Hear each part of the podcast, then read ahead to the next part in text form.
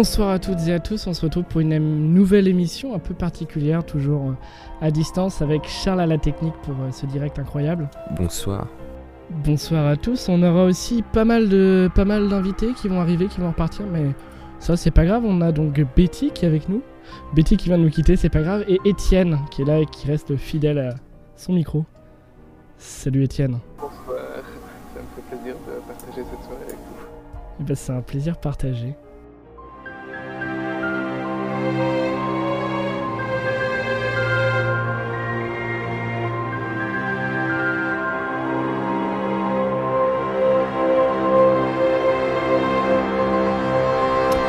Alors, c'est pas très radiophonique comme moment, mais on est à peu près tous animés euh, dans, ce, dans ce vocal et dans, dans cette émission par le vintage, par l'ancien, euh, à la fois dans les habits et aussi dans la façon de vivre.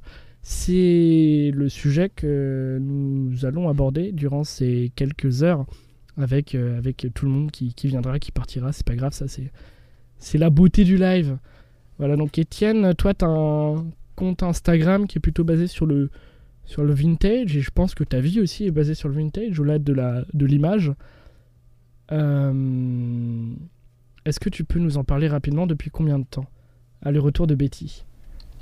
Alors, euh, j'ai, euh, j'ai toujours aimé euh, l'histoire en général, que ce soit par mes parents pour tout ce qui est art et aussi, architecture.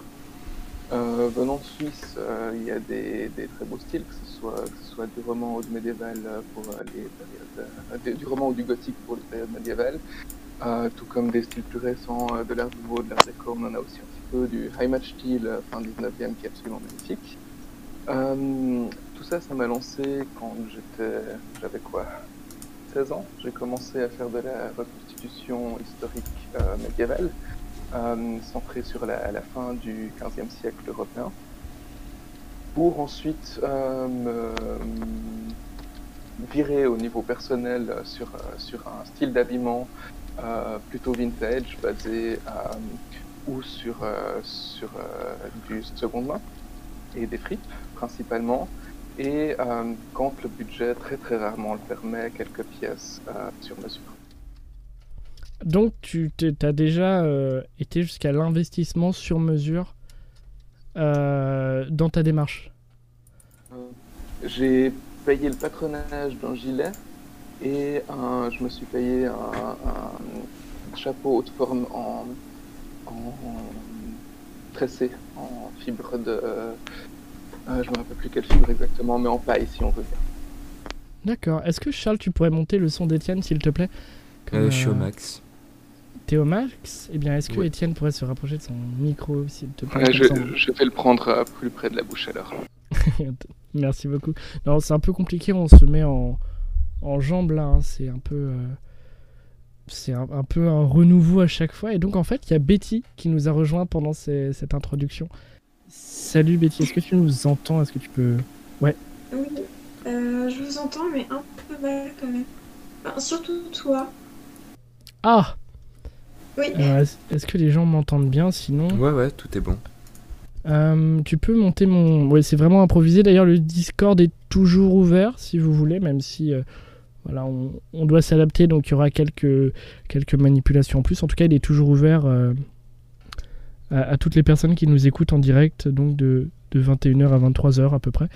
Euh, donc, on va te faire un petit tuto, mais euh, t'inquiète pas, je laisse Charles euh, sans charger, non pas que je délègue, mais par euh, par image comme ça.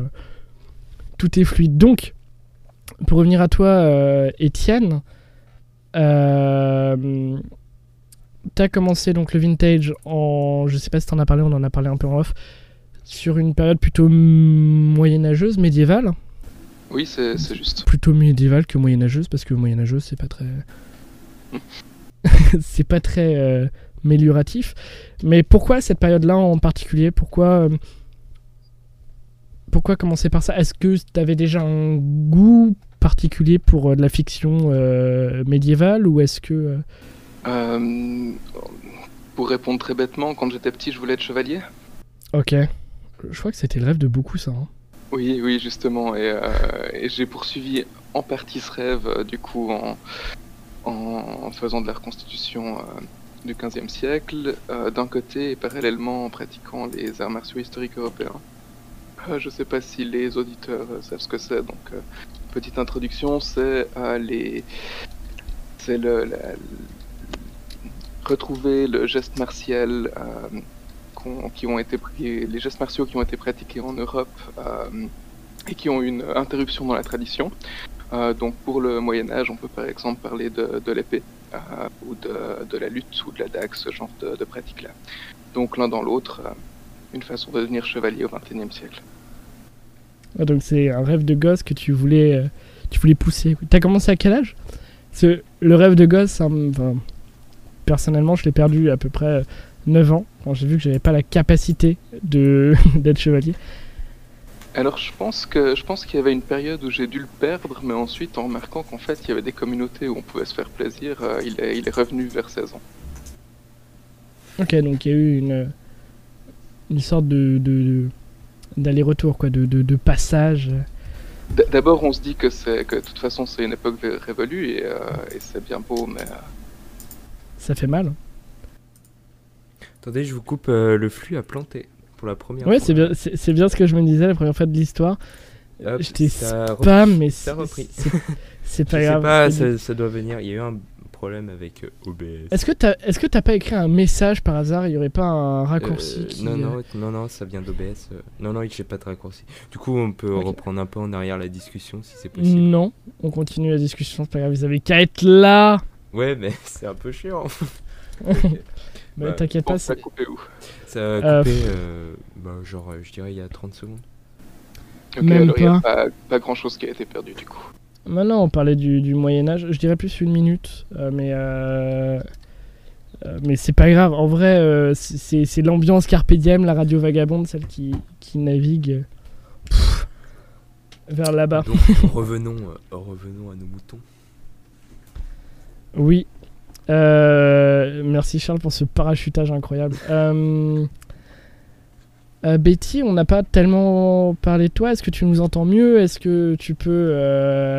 Oui, je, je vous entends un peu mieux. Ok, chaotique cette émission, c'est génial. J'aime le chaos. Comment toi, parce que euh, on, on a invité que des personnes euh, qui sont intéressées par le vintage, et donc euh, j'imagine Étienne, toi, bah, tu veux en faire ton métier, techniquement, même si dire vintage c'est un peu, un peu marketing quoi. C'est une façon détournée marketing, mais c'est pas faux au final, vu que les objets que je vais traiter euh, seront vintage en soi.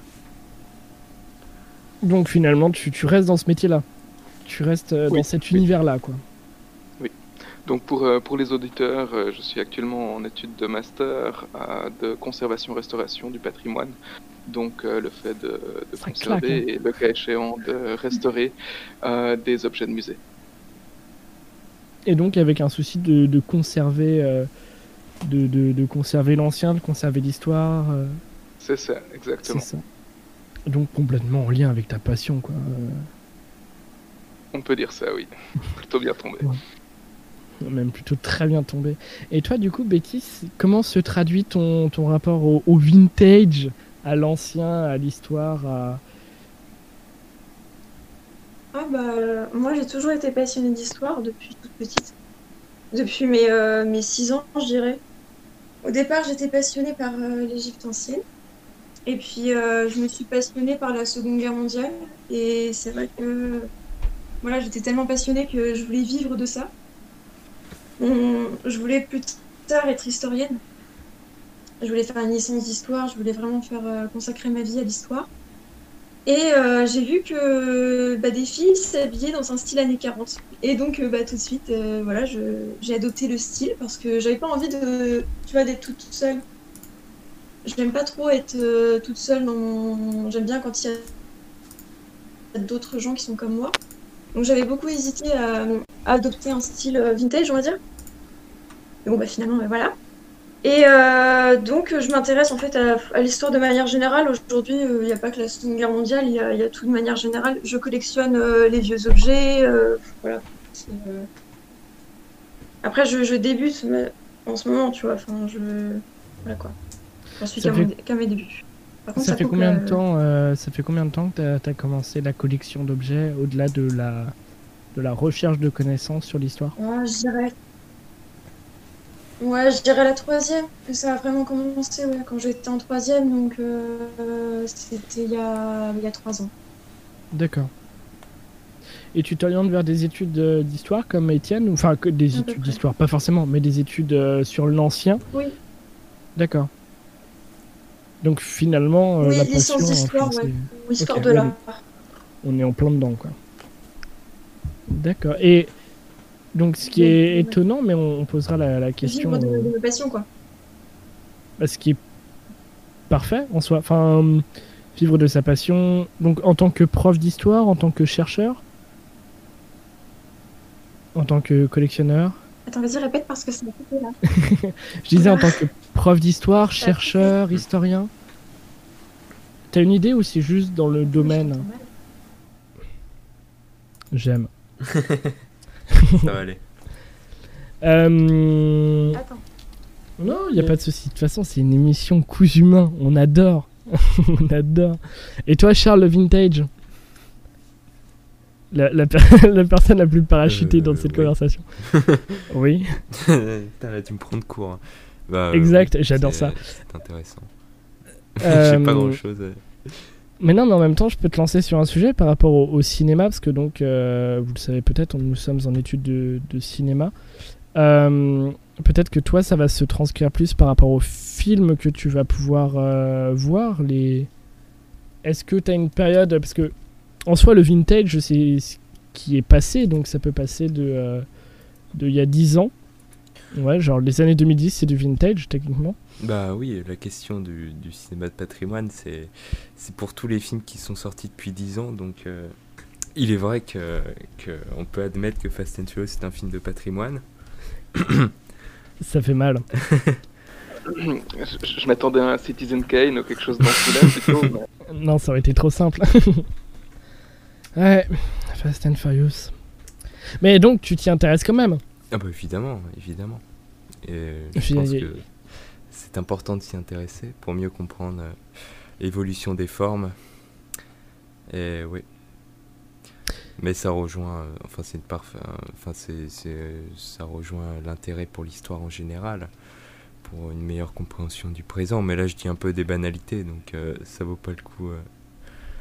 Bah, oui et non, parce que est-ce que, par exemple, je sais pas, Étienne, toi, en étudiant, euh, en étudiant l'histoire, euh, t'a- t'arrives à, comme Charles euh, va dire, oui, c'est une banalité, tu arrives à comprendre le présent.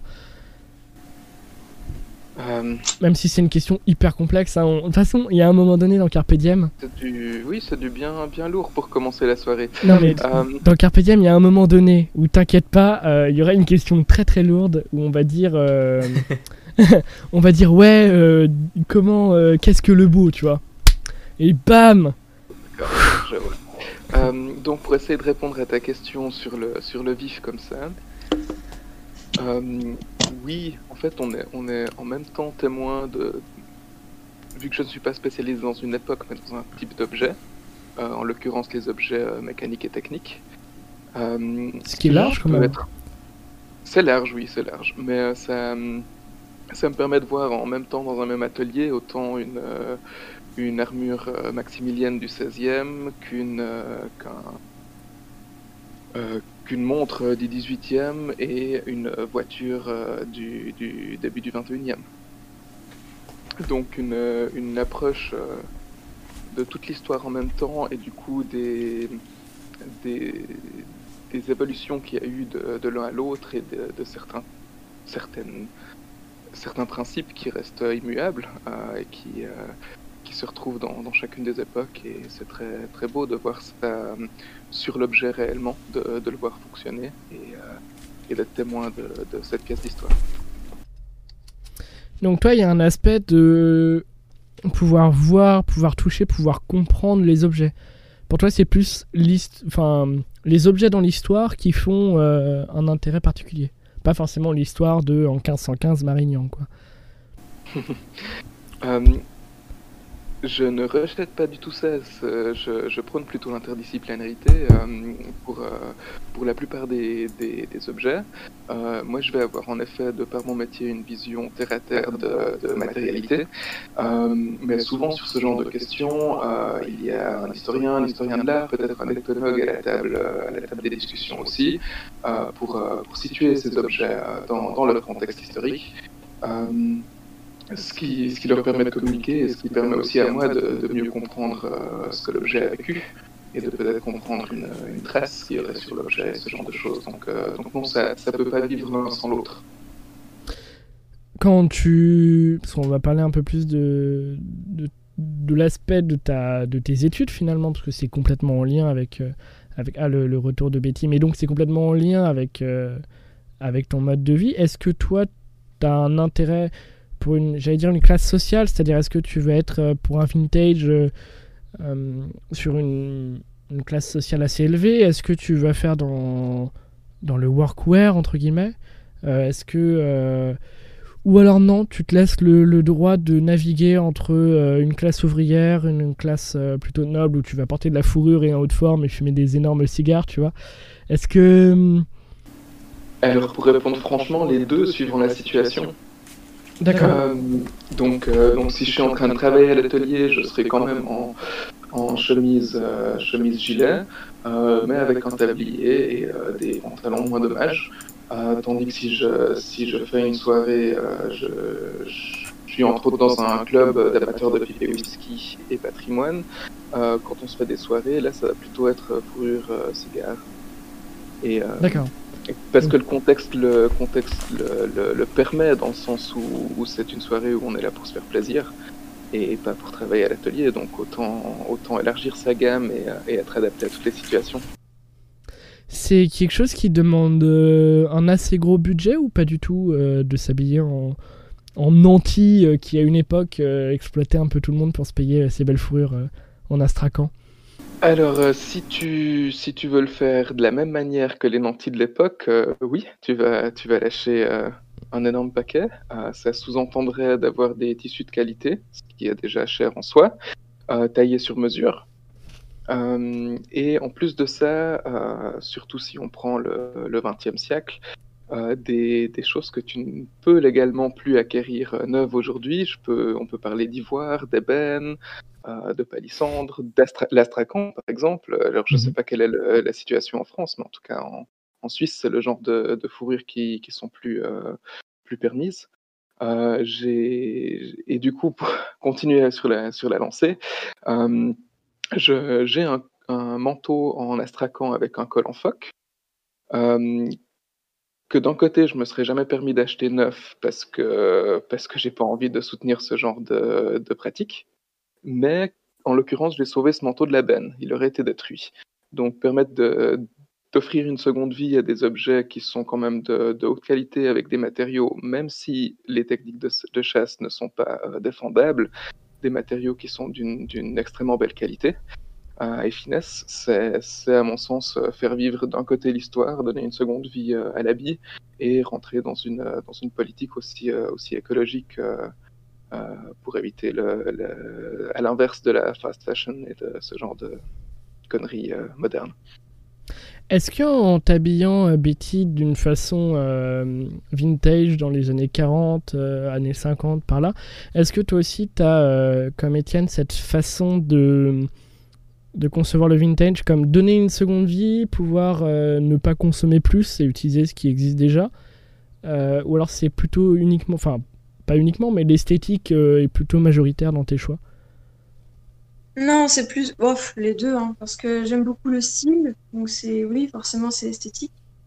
Mais euh, c'est vrai que le fait de, de, donner une seconde vie à des vêtements, ou même à des objets aussi, des accessoires, etc., c'est ça fait partie aussi de, de la chose, oui.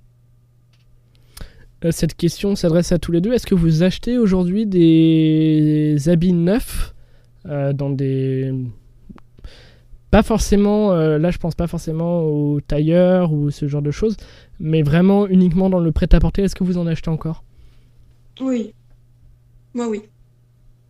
Euh, moi je me restreins aux habits de corps. D'accord. D'accord. Donc pas encore de sous-vêtements vintage. Euh, alors déjà, faudrait les trouver. J'ai l'impression que c'est pas simple et en plus, ils ont, ils ont déjà une vie, si euh, tu vois ce que je veux dire.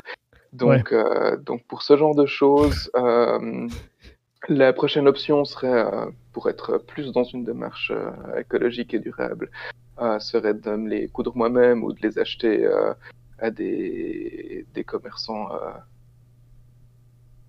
des artisans, etc. Des mm. artisans, par exemple, oui. Euh, mais pour l'instant, j'en suis au stade encore où, euh, où les, sous-vêtements sont. Euh, Est-ce que toi, tes vêtements de corps, tu les adaptes à l'époque qui te plaît ou est-ce que le modernisme, bon, là, ça va quoi? Très sobre. D'accord. mis à part pour les donc passe-partout en finale, mis à part pour les, les chaussettes que j'aime bien porter mi-bas, euh, que ce soit avec euh, des, des, pantalons type euh, Knickerbockers, plus 4, je sais pas sous quel mmh terme tu, tu les entends, ou simplement parce que le petit bout de peau qui dépasse quand, quand ton pantalon se relève peut facilement. c'est seulement de l'esthétique, c'est rien de plus, mais ça répond à ta question.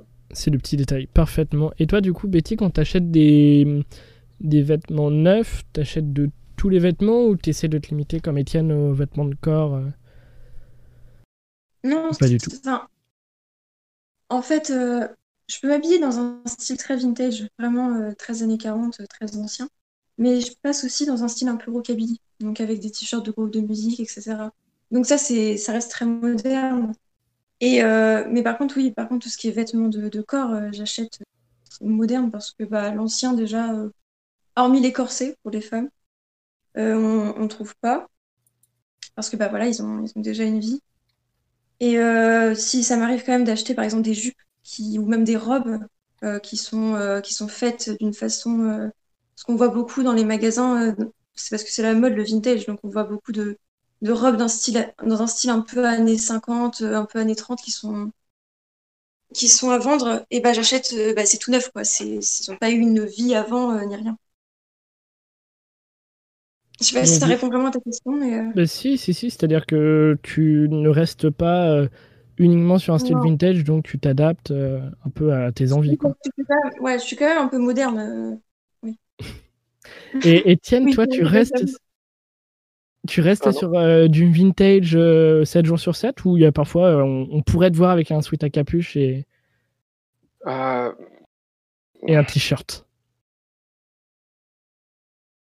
Si, si je sais que je vais passer la journée sur un chantier en extérieur, euh, dans la boue et euh, les copeaux et je ne sais pas tout quoi, euh, c'est possible que tu me vois en, habit de travail. Mais dans une situation normale, si on veut bien, non. Donc, nique la modernité et, et on, on reste sur de l'ancien quand même, quoi. Oui. D'accord. Ce qui demande, j'imagine, quelques, quelques efforts d'entretien, quelques efforts. Il euh, faut être assez euh, conscient que l'objet. T'achètes de la reproduction aussi? Question qui. Euh, ça m'est arrivé. ou plutôt, non, j'en ai pas acheté, un ami m'en a offert. D'accord. Dans le, dans le, même délire. donc, donc j'ai gentiment accepté ce beau cadeau.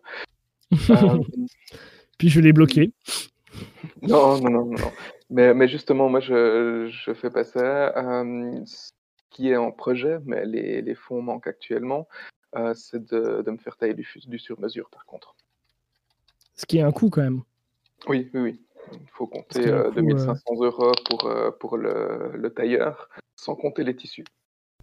Vous avez des budgets particuliers pour le vintage, genre par mois, par semaine, par an? Vous vous dites, je me fixe un plafond de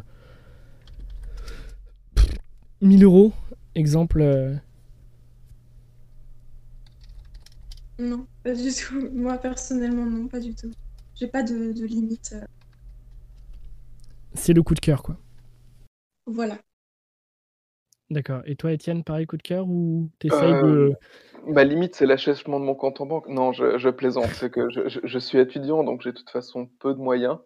Euh, donc c'est la chasse aux fripes. Euh, et, et la chasse aux fripes étant ce qu'elle est, ça ne peut pas être des budgets mensuels. Euh, tu peux avoir pas de chance pendant deux mois et tout d'un coup, le même mois, tu trouves euh, trois pièces d'habits absolument magnifiques et tu dis, bon, bah, pourquoi pas. Donc, euh, pareil, c'est parfois un petit craquage qui peut euh, coûter cher, quoi. J'essaye de, de rester dans, dans les limites. Euh, J'achète pas au-dessus de sa valeur juste parce, que, juste parce que ça me plaît. Comment tu définis une valeur d'un vêtement? Enfin, tu vas comparer sur Internet ou, par exemple, si tu es en fripe, tu vois une veste et tu te dis Ah, quand même Euh, première chose que je regarde, c'est les matériaux. Euh, donc, donc je- ça m'est déjà arri- arrivé de tomber typiquement pour du lainage sur du Harris Tweed euh, à 5 francs suisses, donc 4,50 euros. Euh, donc là, on, se rend assez vite compte qu'on est sur une bonne affaire euh, au niveau des qualités. Ensuite, euh, c'est moins mon délire, mais ça peut donner une information importante aussi, c'est euh, la marque. Mhm. Euh, il y a deux semaines, je suis tombé sur un veston Yves Saint Laurent des années 70. Euh, pour 30 francs, je me suis dit que ça va, on peut, on peut la faire cette affaire. Ouais, Pour donc, un- pa- Pour un pareil, exemple de chance, là, en fait. Euh, Mm. il y a un énorme chance quand même dans la recherche énorme, oui, oui. vintage. Est-ce que vous fonctionnez aux marques ou pas du tout? Betty, toi, euh, les marques, tu regardes, tu veux te dire Ah ouais, je plus. Alors après, si tu es dans les années euh, 50 et plus, les marques vont avoir un intérêt, mais est-ce que. Si tu as un coup de cœur pour une robe qui va pas avoir de marque, tu vas te dire Ok, mais euh, si tu as un coup de cœur moyen. pas-. Non, les marques, j'y fais pas particulièrement attention. Enfin, ça dépend, euh, je regarde quand même. Mais euh, c'est vrai que dans les vêtements que j'achète, il n'y a pas forcément d'étiquette. Donc je peux pas vérifier. D'accord, ouais, donc c'est pareil. Là, euh, plus le coup de cœur, et j'imagine que c'est la même pour toi, Oui. Étienne. Alors, moi, les marques dont j'ai pas grand-chose à faire, euh, plus que les, les, les tailleurs, si on tombe sur une pièce de vêtement en friperie où on voit qu'elle a été faite par un tailleur, c'est un gage de qualité aussi. Euh, donc, euh, donc là, si elle, est, si elle a la bonne taille, si c'est des beaux tissus en plus, euh, autant y aller. Et ben, je vais lancer Charles d'une façon moins orthodoxe. On se fait une petite pause musicale histoire de d'introduire peut-être un nouvel invité euh, plutôt plutôt intéressant. Alors là, euh, là, on est en roue libre absolue, mais c'est parfait. Je ne sais pourquoi j'allais danser à Saint-Jean au musette, mais il m'a suffi d'un seul baiser pour que mon cœur soit prisonnier. Comment ne pas perdre la tête, serré par des bras audacieux, car l'on croit toujours aux doux mots d'amour quand ils sont dits avec les yeux. Moi qui l'aimais tant, je le trouvais le plus beau de Saint-Jean. Je restais grisé, sans volonté, sous ses baisers. Sans plus réfléchir, je lui donnais le meilleur de mon être. Beau parleur, chaque fois qu'il mentait, je le savais, mais je l'aimais. Comment ne pas perdre la tête, serré par des bras audacieux, car l'on croit toujours aux doux mots d'amour quand ils sont dits avec les yeux. Moi qui l'aimais tant, je le trouvais le plus beau de Saint-Jean. Je restais grisé, sans volonté, sous ses baisers.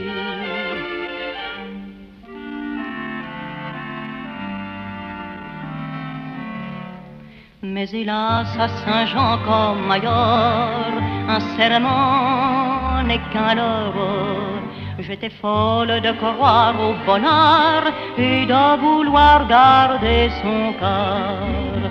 Comment ne pas perdre la tête, serré par des bras audacieux, car l'on croit toujours aux doux mots d'amour quand ils sont dits avec les yeux. moi qui l'aimais tant, mon bel amour, mon amant de Saint-Jean. Il ne m'aime plus, c'est du passé, n'en parlons plus.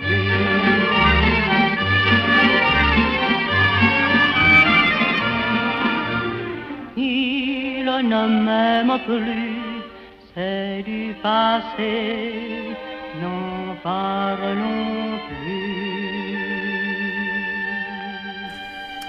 Et donc euh, c'était euh, Lucienne Delille pour mon amant de Saint-Jean à vous les studios. Et j'arrête de parler en mode saccadé parce que c'est chiant.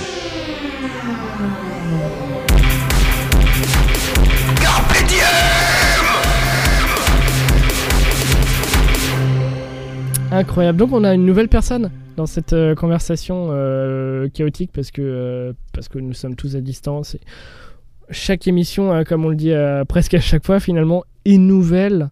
On doit se réadapter. euh, un coup, on a des gens qui arrivent sur le Discord. Et d'ailleurs, le Discord est toujours disponible. Mais euh, un coup, les gens euh, euh, parlent tous en même temps, etc. Bref, on introduit euh, Max. Salut Max. Comment tu vas?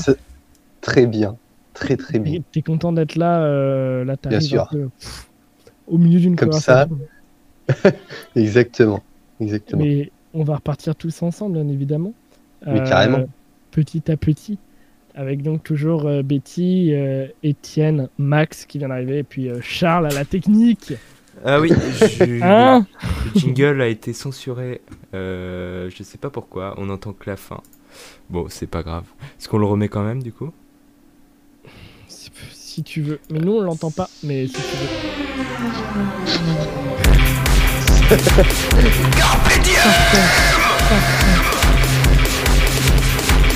Vous avez entendu que la fin, mais l'intention était la même. Oh, c'est pas grave.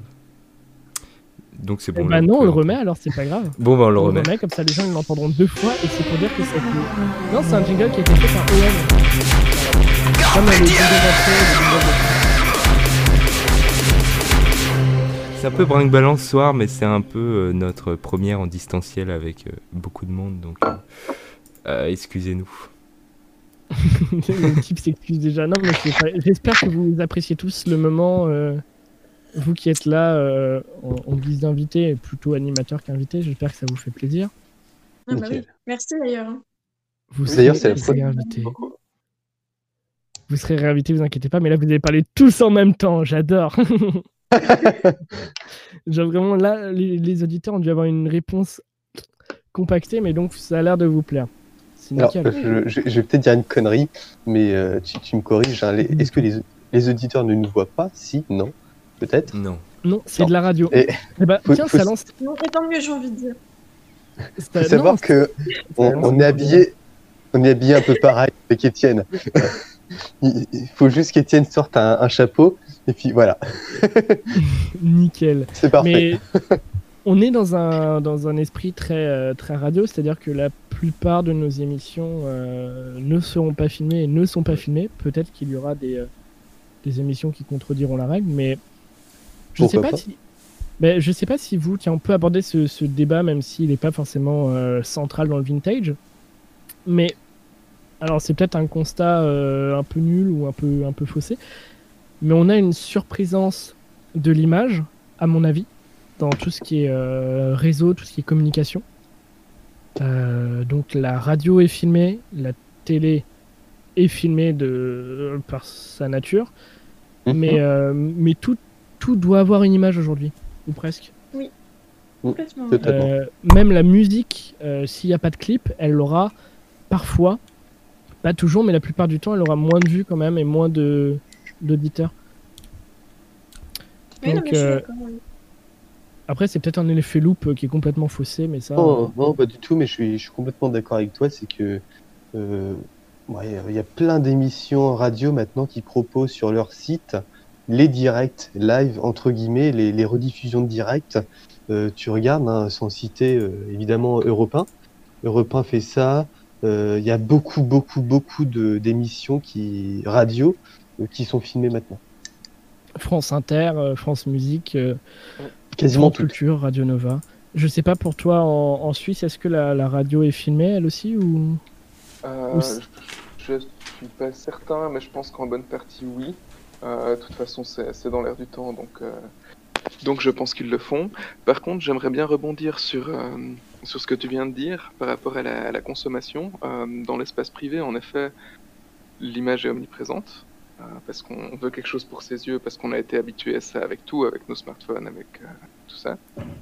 Euh, par contre, j'ai pu constater autant sur les chantiers, dans des, ateliers d'artisans, ou même dans mon métier quand on est en atelier, un livre audio ou de la musique ou un podcast qui du coup n'a pas besoin d'image est préféré euh, par la personne qui travaille. Ça nous permet d'avoir les yeux sur ce qu'on fait en fait, tout simplement. Totalement. Donc, euh, dans cet univers-là, il y a encore une forte présence euh, euh, audio sans avoir besoin d'un visuel.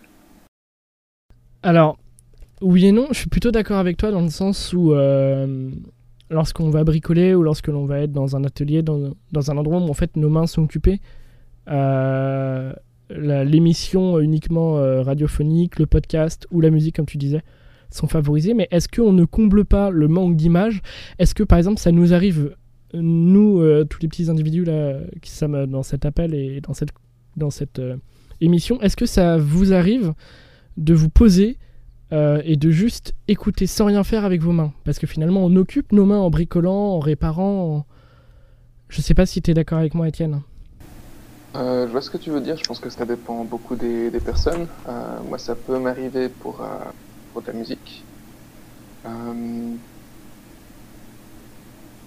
Pas encore le temps de le faire, on va dire. Vous avez tous cette vision-là, par exemple, euh, Betty, toi qui, qui apportais un- une importance à la, à la musique et euh, dans le style avec les, les t-shirts, avec des groupes, etc. Est-ce que toi, ça t'arrive de te poser uniquement avec de la musique ou euh, un podcast ou une émission et ne rien faire en même temps? Ah oui, complètement, oui. Oui, genre moi, par exemple, euh, enfin, même très souvent, en fait. Genre, euh, je fais rien et je... et juste écoute. Et toi, Max, est-ce que euh, Moi, j'écoute de la musique euh, tout le temps. C'est-à-dire que euh, euh, je dors en musique. euh, j'ai j'écoute- j'ai toujours euh, des écouteurs ou même sans écouteurs de, de la musique. D'ailleurs, je ne peux pas vivre sans musique. Et euh, voilà, je j'écoute de la musique tout le temps, que ce soit à l'atelier. Et comme euh, je, je rejoins, je rejoins Étienne sur ce qu'il disait, euh, je peux, j'avais installé euh, un petit poste radio dans l'atelier. Le problème, c'est que quand tu as une image, tu regardes ce qui est fait et ce qui est à, ce qui est à l'écran et tu ne peux pas travailler parce que tu n'as pas les yeux sur ce que tu fais. Donc c'est pour ça que ce qui est préférable de ne pas avoir d'image sur de la radio parce que voilà, si tu écoutes de la radio et tu regardes, bah, tu, tu fais n'importe quoi et tu sais pas ce que tu fais d'ailleurs. T'es pas concentré sur ce que tu fais. Est-ce que toi, Charles, pour faire un, un petit tour de table quand même, euh, ça t'arrive de seulement écouter un contenu euh, audio et Euh. lâcher, euh, lâcher l'image? Euh, rarement, mais oui. Mais c'est principalement avant de m'endormir. Mais sinon, dans la journée, c'est un peu compliqué. D'accord, donc en soi, on a tous un, un rapport à l'image. Et ça me fait donc euh, peut-être un lien capillotracté, mais un lien quand même avec le vintage. Est-ce que dans la façon de s'habiller, parce que ici tout le monde euh, s'habille vintage, euh, enfin ou en tout cas ancien, voire historique, dans cette conversation ou presque, est-ce que vous, vous vous dites, enfin vous vous intéressez à l'image que vous renvoyez? Est-ce qu'il y a un- une envie de plaire visuellement ou est-ce que c'est uniquement pour vous? Ou alors il y a peut-être un peu des deux, hein, bien sûr, parce qu'on peut porter de la nuance quand même. Mais euh, pourquoi, pourquoi un style ancien Euh, Pourquoi un style ancien si c'est euh, uniquement pour soi Pourquoi pas juste pratique? Très bonne question. Genre, survêt, Ouais. basket, c'est pratique. Hein? Ouais. Oui, Euh, mais bon. C'est c'est pas classe. Ouais, c'est les deux. hein. Euh, faut, euh, je pense que le discours de, de tout le monde euh, sera différent, évidemment. Euh, je pense que personnellement, hein, vous allez me trouver un peu taré, mais pour moi, c'est un- entre guillemets un art de vivre. hein. Euh, Je passe, euh, je passe beaucoup de temps à me regarder dans un miroir avant de partir pour savoir si j'ai fait des erreurs, et tout, pour pas faire de conneries visuellement. Euh, mais je m'ha- je m'habille aussi bien pour moi que aussi bien pour, pour par exemple, aujourd'hui, j'ai fait le test de m'habiller comme ça. Donc, euh, on, ne voit pas, mais euh, avec euh, un faux col cassé, si je dis des erreurs, tu peux me rattraper, hein, Étienne. Tu t'y connais plus que moi. mais voilà, faux col cassé et tout, plus ce style un peu édouardien avec le chapeau melon. Et j'ai voulu faire ce, test et tout pour voir ce que, ça renvoyait sur les personnes. Et je pense que voilà, faut, s'habiller pour soi et faut aussi s'habiller pour les autres. C'est-à-dire qu'il y a l'image de quelqu'un, euh, ça, ça joue beaucoup sur ce qu'on va penser de lui. D'accord, donc il y a quand même l'intérêt du regard des autres. Bah, Est-ce que euh, toi, Étienne, qui a aussi un style assez construit, t'as cette même pensée ou pas du tout? Euh, oui, je peux, me, je peux me rattacher à pas mal de ce qui a été dit. Euh, je le fais principalement pour moi. Euh, en deuxième temps, pour les amis qui sont dans la même... Ah oui, euh, pardon, on m'entend mieux comme ça, c'est juste. Alors, euh, je le fais principalement pour, euh, pour moi, donc je passe pas des heures à me regarder dans le miroir, mais je jette toujours un petit coup d'œil avant de sortir pour être sûr que ça joue. On préfère éviter les faux pas, tout simplement. Ensuite, au niveau de, de la vision des gens, je pense que je pense que Max pourra confirmer qu'on a on a vécu de tout. Ah oui. Mais j'ai eu beaucoup plus souvent des réactions très positives. Euh, ça fait toujours du bien à l'ego. C'est pas ce qui est recherché, mais ça fait pas de mal. Euh, et au niveau du, du jeans t-shirt et de la praticabilité, comme tu demandais euh, au début de ta question, je pense que le fait de ne pas aimer ce type d'habillement-là et de le trouver esthétiquement pas à la hauteur hein, de ce qu'un être humain peut porter, euh, m'a fait chercher quelque chose d'autre et j'ai trouvé ça dans, dans le vintage. Euh, oui, je ne pas que c'est pratique, mais, mais ouais, c'est- c'est c'est pas à la hauteur de ce que je cherche esthétiquement. D'accord. Et toi, Betty, est-ce que tu as cette même vision? Est-ce que c'est pour ça aussi que tu peux euh, passer d'un style à l'autre ou? Euh, disons que pour être tout à fait honnête, je le fais surtout pour moi parce que voilà, c'est c'est un style que je vis pour ça même. Après, on est quand même dans une société qui, euh, voilà, on est sur le paraître, donc forcément, euh, je fais toujours attention à comment je suis habillée, même si parfois j'avoue qu'il y a du laisser aller. Euh, mais oui, enfin, c'est un peu des deux, forcément. C'est logique. Après, on peut, on peut rebondir là-dessus et, et arriver sur la, la vision des autres. Euh, si je, je porte euh, un, un ensemble de trois pièces et une cravate, je rentre dans n'importe quel magasin, c'est bonjour monsieur, qu'est-ce qu'on peut faire pour vous? Euh, Donc la- ce qu'on rejette comme image euh, est assez présent aussi, j'ai l'impression. Donc il y a quand même ce, cet intérêt pour le regard de l'autre, euh, mis à part. Alors c'était pas un intérêt, c'est une constatation que, qui, qui, qui s'est faite en fait en m'habillant comme ça. J'ai remarqué, ah ouais, on reçoit un traitement de faveur juste parce qu'on s'est bien habillé, euh, ce que je trouve socialement pas normal en soi. Tout à fait. Et puis aujourd'hui, euh, porter un costume trois pièces n'est plus synonyme d'une classe, euh, une classe aisée. Et finalement, heureusement. Mais après, dans les, dans les codes moraux, t'inquiète pas, dans, les, dans les codes moraux et dans les Totalement. pensées, euh, les gens vont être là. Il a, euh, il a euh, donc euh, une chemise, une cravate, il sait nouer une cravate. Il a de l'argent. C'est quand même. euh, en tout cas, moi, je le- je l'ai vécu. Et on se dit, Hmm, non, pas vraiment. Pas du C'est- tout. non. Ouais, c'est c'est Ouais. exactement ça. C'est exactement ça. Moi aussi, je m'excuse, j'ai- j'ai j'ai vraiment oublié, euh, ça s'est coupé. hein. J'ai vraiment la moitié de ce que vous avez dit et je m'excuse euh, que j'ai pas entendu. Pas de problème, c'est pas grave, ça arrive. Euh, pour, pour faire euh, le, le crochet sans faire un demi-tour euh, complet. Mais euh, finalement, est-ce que aujourd'hui, vous n'avez pas l'impression que. Et alors là, je, je tiens ça d'un type qui s'appelle Hugo Jacomet, je sais pas si vous connaissez. Oui, oui. Euh.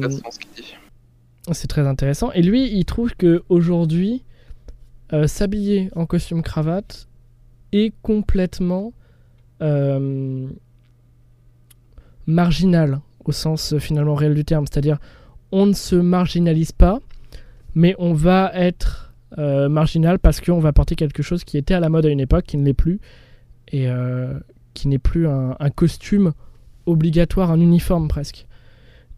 Est-ce que vous avez cette impression de vous être des marginaux? Est-ce que vous essayez tous de vous retrouver? Je sais que Betty tout à l'heure elle disait que il y avait ce doute ressembler aux autres, mais en même temps, euh, mais en même temps avoir son, son individu. Est-ce que vous, vous avez ce côté-là euh, On assume notre marginalité et c'est pas grave. Ou alors on se regroupe et on est plus fort. Quelle est votre euh, façon de vivre le, le vintage? Dense, cette question très dense. Intéressante, mais j'aime préférer laisser la parole aux deux autres intervenants. Ah, bah, J'allais dire exactement la, même chose. Bonheur aux dames, alors. voilà. hein. Vous passez la, la, la, la patate chaude, quoi. Ouais, Est-ce que euh, Betty, toi, t'es t'es partante pour répondre à cette dure question? J'ai compris ta question. comme ça, comme ça, les autres pourront dire euh, je Euh. suis d'accord. Non, non, j'ai- quelque chose en stock. Oui, je, je sais même pas comment euh, répondre à cette question. Euh, Ouais, c'est une réflexion. euh, Ouais.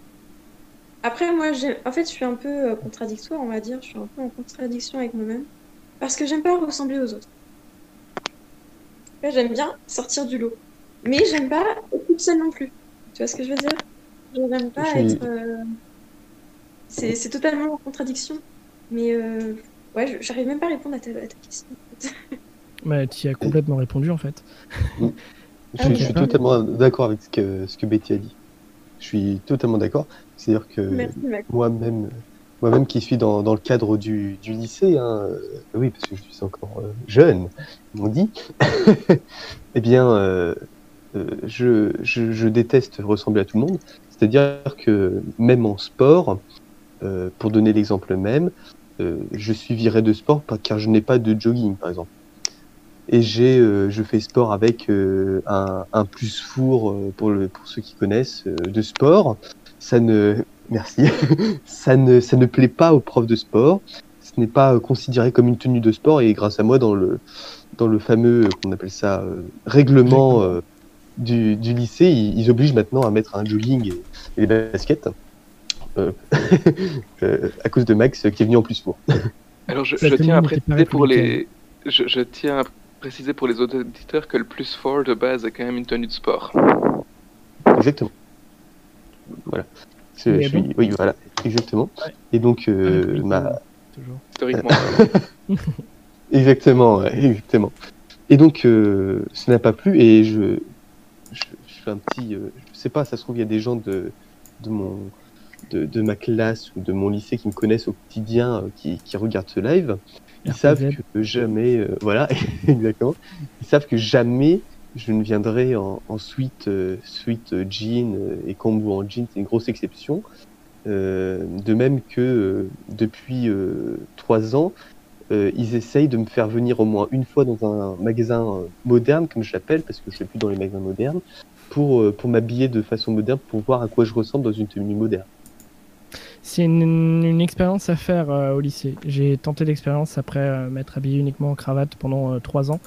Euh, mettre un jour un jogos, comme disent euh, les aficionados, euh, blanc avec une paire de, je sais plus, de baskets et un sweat, c'est plus dur à supporter parce qu'on n'assume Ouais. pas le, le style, mais on reviendra à cette question après. Et toi donc, Étienne, euh, quelle est ta vision par rapport à Alors au niveau de la marginalité, je crois que j'ai jamais euh, cherché à l'être ou particulièrement euh, voulu ça pour, euh, pour moi, mais je l'ai toujours été quand même. Que ce soit par, euh, par mes passions, par euh, les, sports que je pratique euh, ou mes centres d'intérêt. Donc, donc je reviens au... Typiquement, si on prend le, sweat et le jogging, ça, je me sens pas bien dans ce genre, dans ce genre d'habit. Ensuite, par rapport à Hugo Jacomet et la marginalité du costume, euh, même dans les, dans les banques et dans les assurances, euh, les règles commencent à s'assouplir à ce niveau-là. Euh, donc, on, remarque que, que le banquier, il n'a pas forcément envie de le porter et qu'il n'a pas la même. Il y a costume et costume. Un costume de banquier, c'est quelque chose de gris ou de, bleu marine avec une cravate très sobre aussi, qui est voulu par le métier. Ils peuvent pas exprimer ce que, ce que nous pouvons exprimer au niveau des, des, des arrangements de couleurs et ce genre de, liberté qu'on a.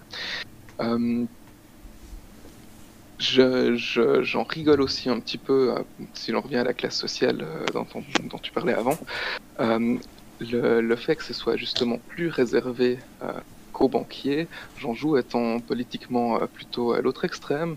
je, je me joue de quelqu'un qui est blindé de thunes et qui sait pas arranger son trois pièces, alors que je fais avec des fripes et que je sais que j'ai j'ai par exemple mieux choisi mon veston que lui, ou ce genre de choses. C'est petit et mesquin, mais c'est drôle.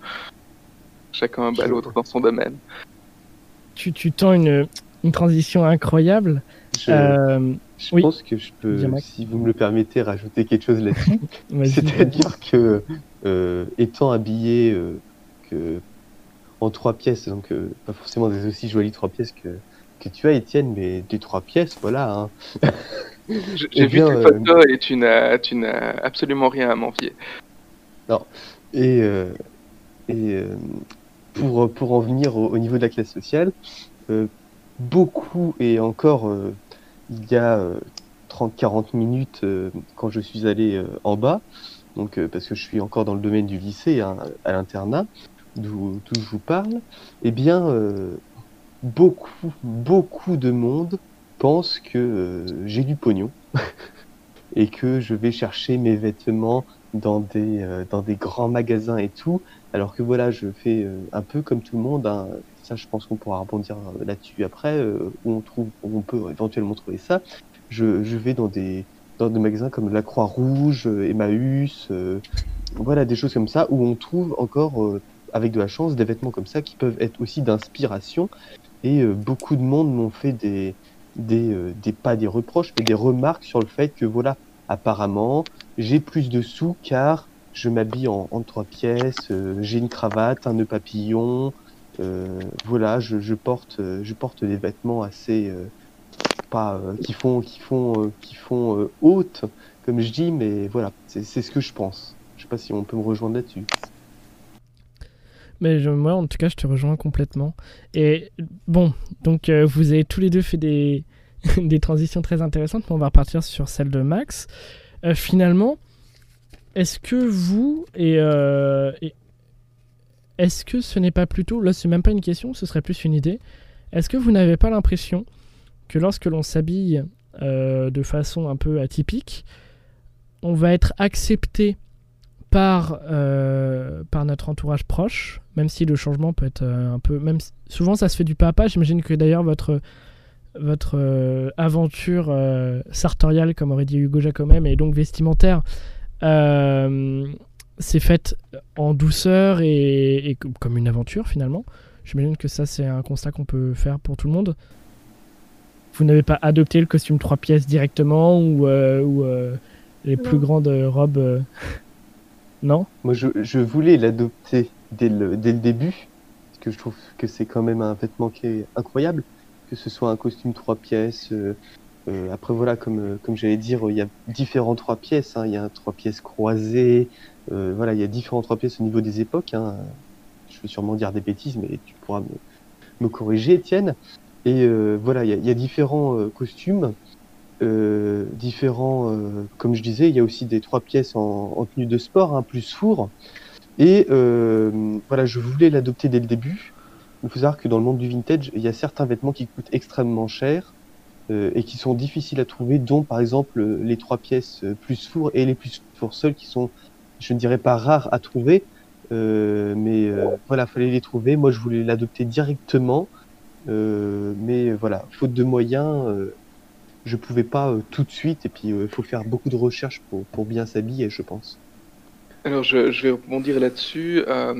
Le seul plus 4 que je possède actuellement, je me le suis taillé moi-même à partir d'un d'un pantalon très large en Prince de Galles, une, une, jolie laine en Prince de Galles.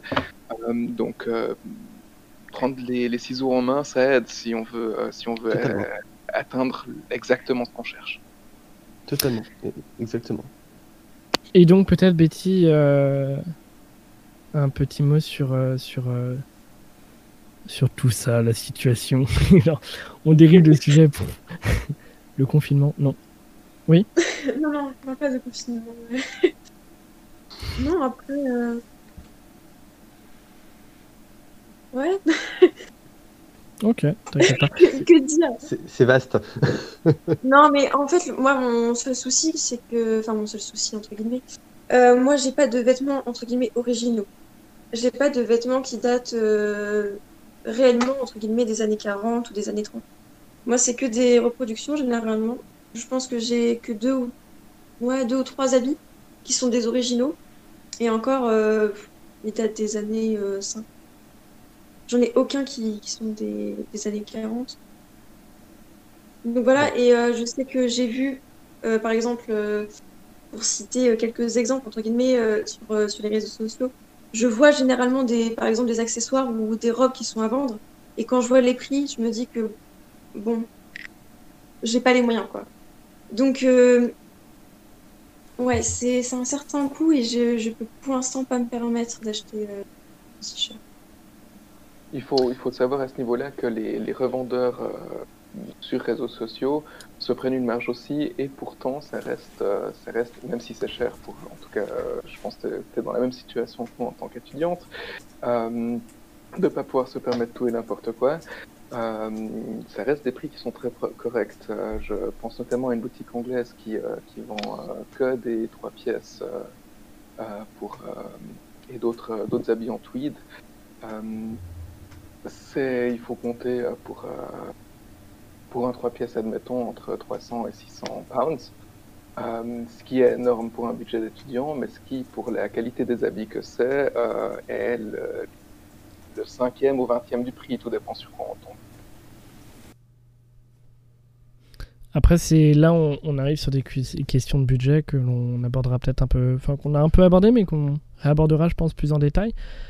Euh, j'ai une, question parce qu'en fait, finalement, euh, dans, tout ce que vous dites, j'ai plus l'impression que vous vivez le vêtement plus que le porter. C'est-à-dire que, d'accord, c'est un style avec des accessoires et avec euh, des objets, mais en soi, vous ne pourriez pas vivre un, jogging sweat t-shirt classique tout ce package hein, là pour toi Betty donc c'est pas uniquement enfin c'est encore une fois vivre le vêtement dans un entier, c'est-à-dire dans une tenue complète, peut-être ça, ça rejoint l'idée de Max qui va se regarder, euh, voir est-ce que ça match, est-ce que ça fonctionne visuellement. Peut-être pour toi aussi Étienne qui va te dire ok est-ce que là telle couleur ou est-ce que vous êtes d'accord avec cette idée-là, vivre le vêtement plus que le porter? Alors, Pour vous c'est un uniforme et une je m'excuse, hein, mais j'ai pas entendu. Euh, ça, ça, a complètement coupé et j'ai absolument rien, rien entendu à ce sujet-là. Euh, Est-ce que ça pareil pour tout le monde ou pas? Non, pour moi, j'ai tout bien entendu. Eh ben, j'ai euh, entendu. Euh, Max. du coup, Étienne, est-ce que toi. Tu... simplement si on, on, ne faisait que porter le vêtement ou si on vivait le vêtement. Pense que là, on parle du vêtement, mais ça peut s'appliquer à tous les objets que, qui nous entourent, euh, surtout dans, nos espaces privés. Euh, la fonctionnalité d'un objet, par exemple, peut-être euh, ceux qui me voient en vidéo la voient derrière moi, il y a une, chaise. Je la décris pour les auditeurs. C'est une chaise vénitienne euh, du XVIIe siècle, si je ne m'abuse. Euh, pardon, Pardonnez-moi pour mon oubli du micro qui est. C'est le running gag. Pas la compréhension.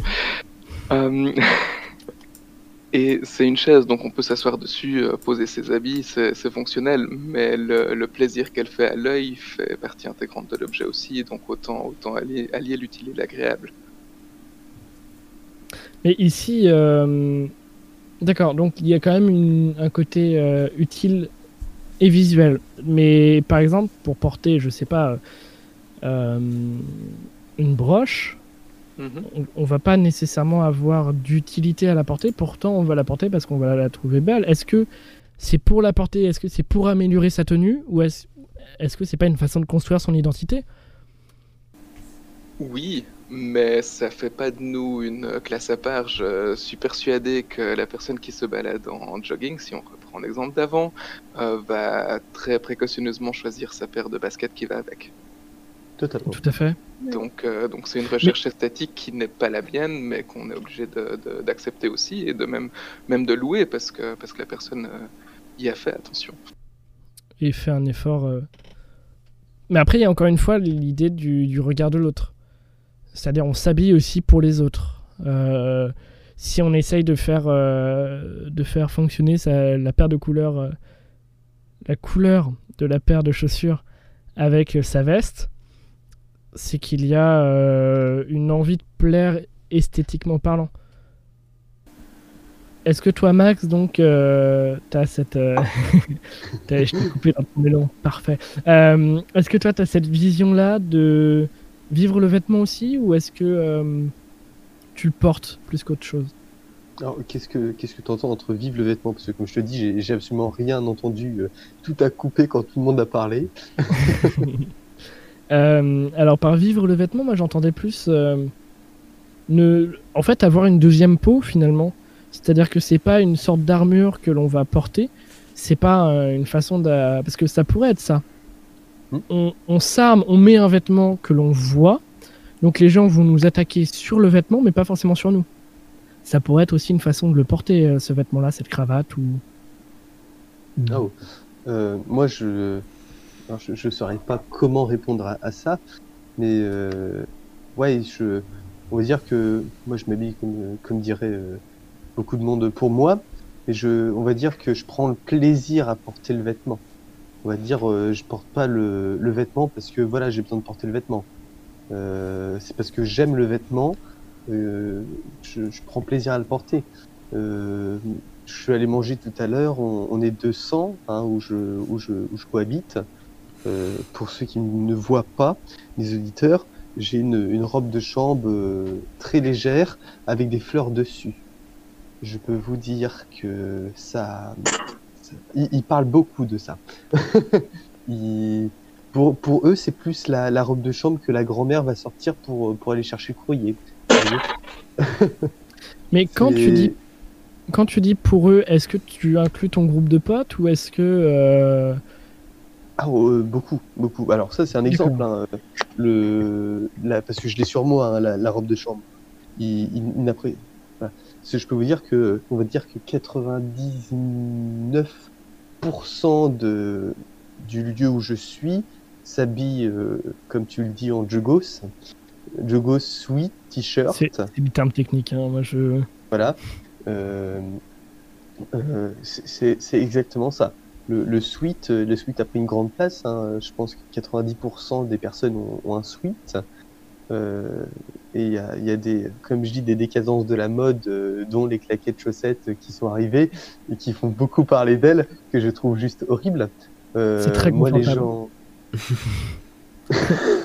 On a été à l'internat, on sait ce que c'est, ça a été très confortable. On Moi, peut confirmer avec ceux, ceux qui me, me connaissent, euh, je, je porte H24 mes chaussures en cuir, voilà, parce que je, je me trouve dans un confort absolu euh, avec des chaussures euh, en cuir, que ce soit des montantes, des descendantes. Euh, je peux autant faire du sport avec des chaussures en cuir de ville et tout. Donc ça fait plusieurs donc ça fait 3-4 ans que je porte des chaussures de ville. Non, plus 5 ans. Et il, y a, il y a deux ans, je me suis donné d'une envie à par exemple, des Vans. Donc j'avais acheté des Vans édition limitée David Bowie, parce que j'étais un très grand fan de David Bowie. J'avais économisé pour les acheter et euh, je les ai jamais portés. Parce que je me D'accord. suis jamais senti bien dedans. J'étais euh, très mal dedans. Et euh, du coup, elles sont neuves dans leur boîte. euh, elles sont cachées dans une armoire et voilà, je les À vendre, pas genre. je- ouais, bah, dans 10 ans, comme ça, je pourrais enfin m'offrir un, un, un costume, comme tu disais, Étienne, de la- de l'anglaise qui, qui vend des costumes. C'est le seul truc que j'ai retenu. C'est l'anglaise qui, qui retient des, qui, qui revend des, des costumes à des prix de, comme je dirais, de folie, parce qu'il faut une sacrée marge dessus quand même. euh, Faut, faut le savoir. Hein. Oui, bien sûr, bien sûr. Mais ça reste, malgré la marge, à rien comparé au prix d'un vêtement comme ça à neuf. Totalement, totalement. Quand on va chez un tailleur, euh, les, les prix se, de- deviennent énormes. hein. c'est sûr. Parfois à juste titre, parce qu'il y a quand même un savoir-faire derrière. Il y a... Voilà, il y a- Plus d'un savoir-faire, il y a aussi une, euh, la, la différence dans la qualité se ressent. Un tailleur travaille quasi exclusivement à la main, euh, ce qui se ressent dans un, costume taillé sur mesure. Nos enfants devraient pouvoir les hériter dans un état encore correct. Euh, essayer de faire ça avec une pièce de CHTM, euh, l'année d'après, elle a déjà des gros manques. Bien sûr. Après, il y a une très bonne, pour faire euh, une petite référence, il y a une très bonne émission euh, de Bonne Gueule sur le rapport qualité-prix.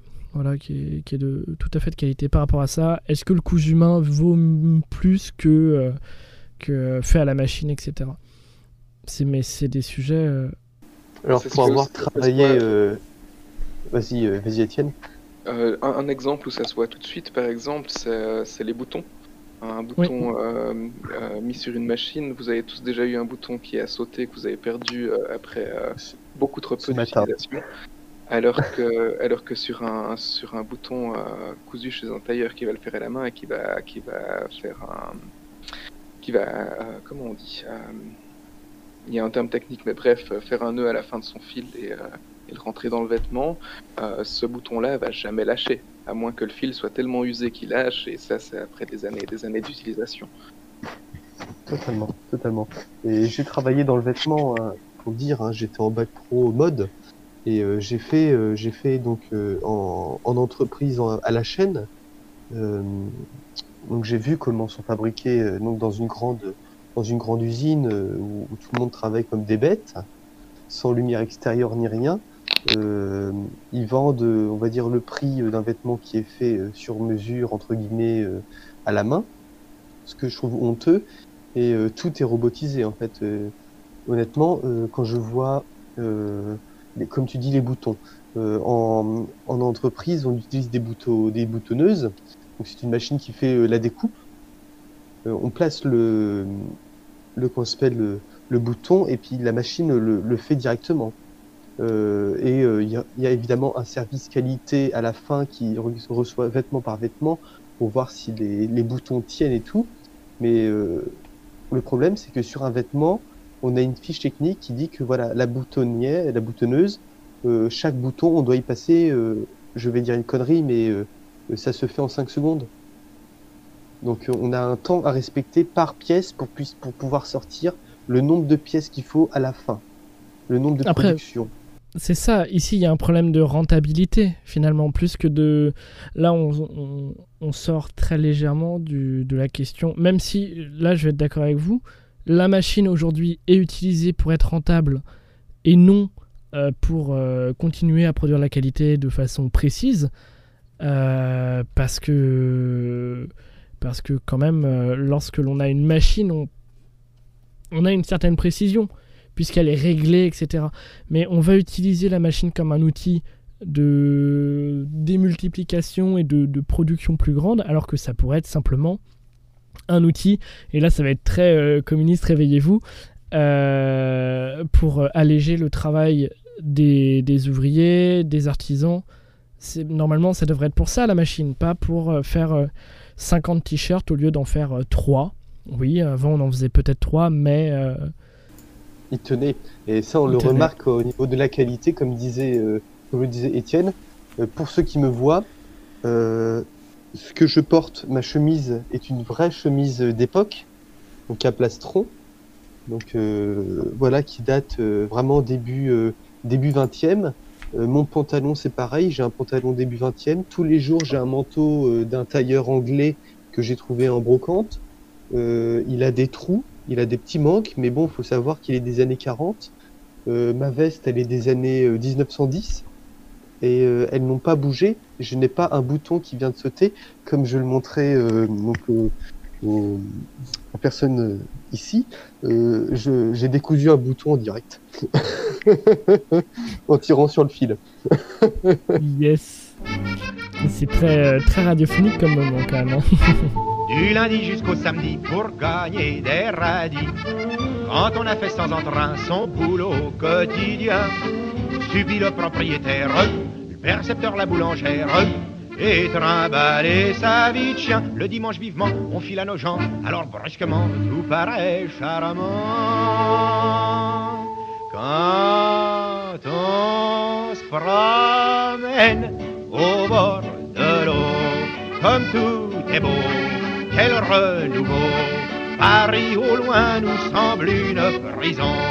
On a le cœur plein de chansons. L'odeur des fleurs nous met tout à l'envers. Et le bonheur nous saoule pour pas cher. Chagrins et peines de la semaine. Tout est noyé dans le bleu, dans le vert. Un seul dimanche au bord de l'eau, au trémolo des petits oiseaux, suffit pour que tous les jours semblent beaux. Quand au bord de l'eau, je connais des gens cafardeux qui tout le temps se font des cheveux et rêvent de filer ailleurs dans un monde meilleur. Ils dépensent des tas d'oseilles pour découvrir des merveilles. Ben moi ça me fait mal au cœur Car y a pas besoin pour trouver un coin Où l'on se trouve bien de chercher si loin Quand on se promène au bord de l'eau Comme tout est beau, quel renouveau Paris au loin nous semble une prison On a le cœur plein de chansons L'odeur des fleurs nous met tout à l'envers. Le bonheur nous saoule pour pas cher.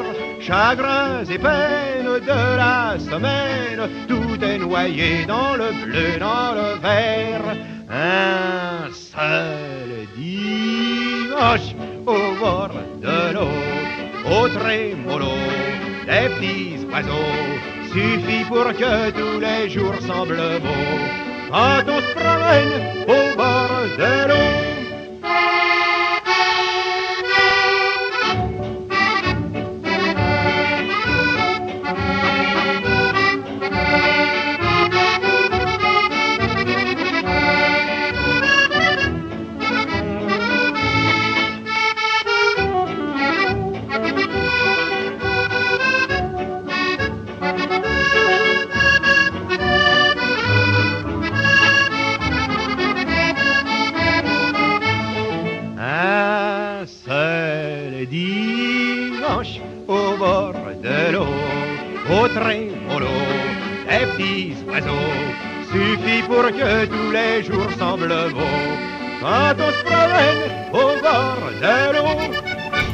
Et donc c'était quand on se promène au bord de l'eau, donc de euh, Jean Gabin, euh, tiré du film euh, La belle équipe de Julien Duvivier, film de 1936 qui mérite tout intérêt.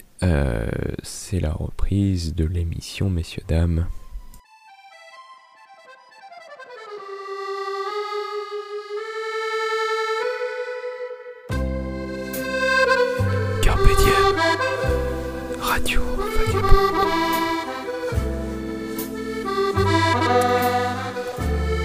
Euh, c'était Myriad qui était censé reprendre la parole maintenant, mais c'est un peu compliqué puisqu'il est parti aux toilettes. Pour ce genre de moments d'improvisation qu'on aime être là. Des moments où le temps se suspend et où je dois balayer du vent. ah, il est de retour. Vite, la clepsydre, fonce. Vas-y, tu peux parler, c'est pas plus cher. Allô, tu nous entends Oui. C'est bon. Nous sommes en direct toujours sur Carpe Diem. oui, non. C'est une info qui est factuellement vraie. bon, bah, parfait. Euh, on a beaucoup parlé, je sais pas euh, ce que tu étais en train d'introduire, Charles, mais Rien du tout. Je balayais du vent. si ce n'est que. euh, Est-ce que tu balayes bien du vent, Charles Euh, pas du tout. Non, non, pas du tout. Heureusement que je suis, je suis qu'à la technique parce que bon. Mais tu n'es pas qu'à la technique. D'ailleurs, euh, petite question avant de passer euh, plus euh, au style de vie, parce qu'on a beaucoup parlé du vêtement quand même. Euh, Charles, Ouais. toi qui n'es pas forcément dans le, dans le vintage, euh, ah, incroyable moment de radio, ok. Donc ça devait être très intéressant, je réécouterai le podcast disponible sur, sur, sur, sur plein de plateformes, hein, Spotify et compagnie. euh, à partir du mercredi soir. D'ailleurs, on le place euh, comme ça, en toute simplicité. Oui, mais c'est moi qui balaye du vent, c'est pas toi. hein. Donc tu peux parler. Hein. Mais euh, tu m'as coupé dans mon élan de, de balayage de vent. Euh, oui, Non, Charles, oui, c'est moi. dis-nous, toi qui n'es pas dans le vintage, euh, comment fais-tu pour euh, continuer à être dans une morale d'esclave, de t'habiller en t-shirt? Est-ce que tu as une envie de d'évoluer vers un autre style? Est-ce qu'il y a une réflexion autour de ça ou tu t'es jamais posé la question? Aussi, je me la suis posé. Mais euh, justement, j'ai pas envie. euh, D'accord. J'ai pas envie d'être des clones de vous, et euh, enfin de toi, parce que je te côtoie au quotidien. Mais d'un autre côté, j'ai quand même pas envie non plus d'être dans le style que j'aborde actuellement. Donc je suis un peu en mode, euh, je me recherche. Sauf que l'habillage, c'est une, c'est une recherche, c'est- une recherche longue. C'est une recherche longue et mon Discord euh, bugué. Mais oui, du coup, je disais que l'habillage était une recherche longue et de toute une vie. Donc, euh, c'est pour ça que c'est compliqué là. Je sais vraiment pas euh, quoi faire, que dans dire, une période de, de transition, quoi. de doute. Les cols roulés te vont à merveille. Euh, toujours incroyable moment de radio. Hein, euh. On- là, on est dans du radiophonique pur, hein, vraiment. Mais euh, C'est ça qui est Donc- bon. euh, bah, bien évidemment, cette petite euh, interlude euh, Charles étant finie, est-ce que vous, le vintage, parce que c'était quand même le, le sujet finalement, l'ancien, le vintage euh, en général, est-ce que il influence aussi votre manière de vivre? Est-ce que il, il modifie votre façon de, de vous nourrir le matin au petit déjeuner Vous mangez vintage? Ou alors, euh, ou alors euh, bah non, euh, un, un bol euh, classique Ikea avec, euh, avec des, des, des, des petits euh, choco. pff, Je sais pas, des, des BN. euh, voilà.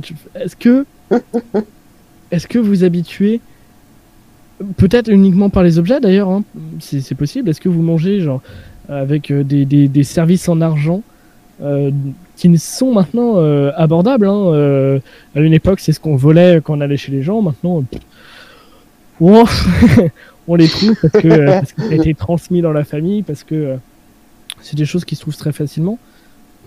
Est-ce que donc vous mangez vintage, vous vivez vintage, vous vous lavez vintage Euh, Dites-nous tout. euh. Peut-être commencer par Betty, qui euh, n'a pas eu beaucoup de temps de parole. Un Jean Lassalle durant le, durant la.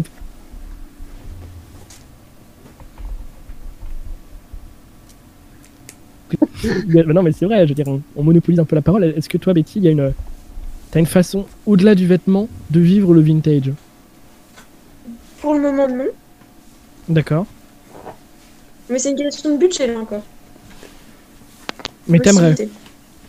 Oui. Qu'est-ce que t'aimerais?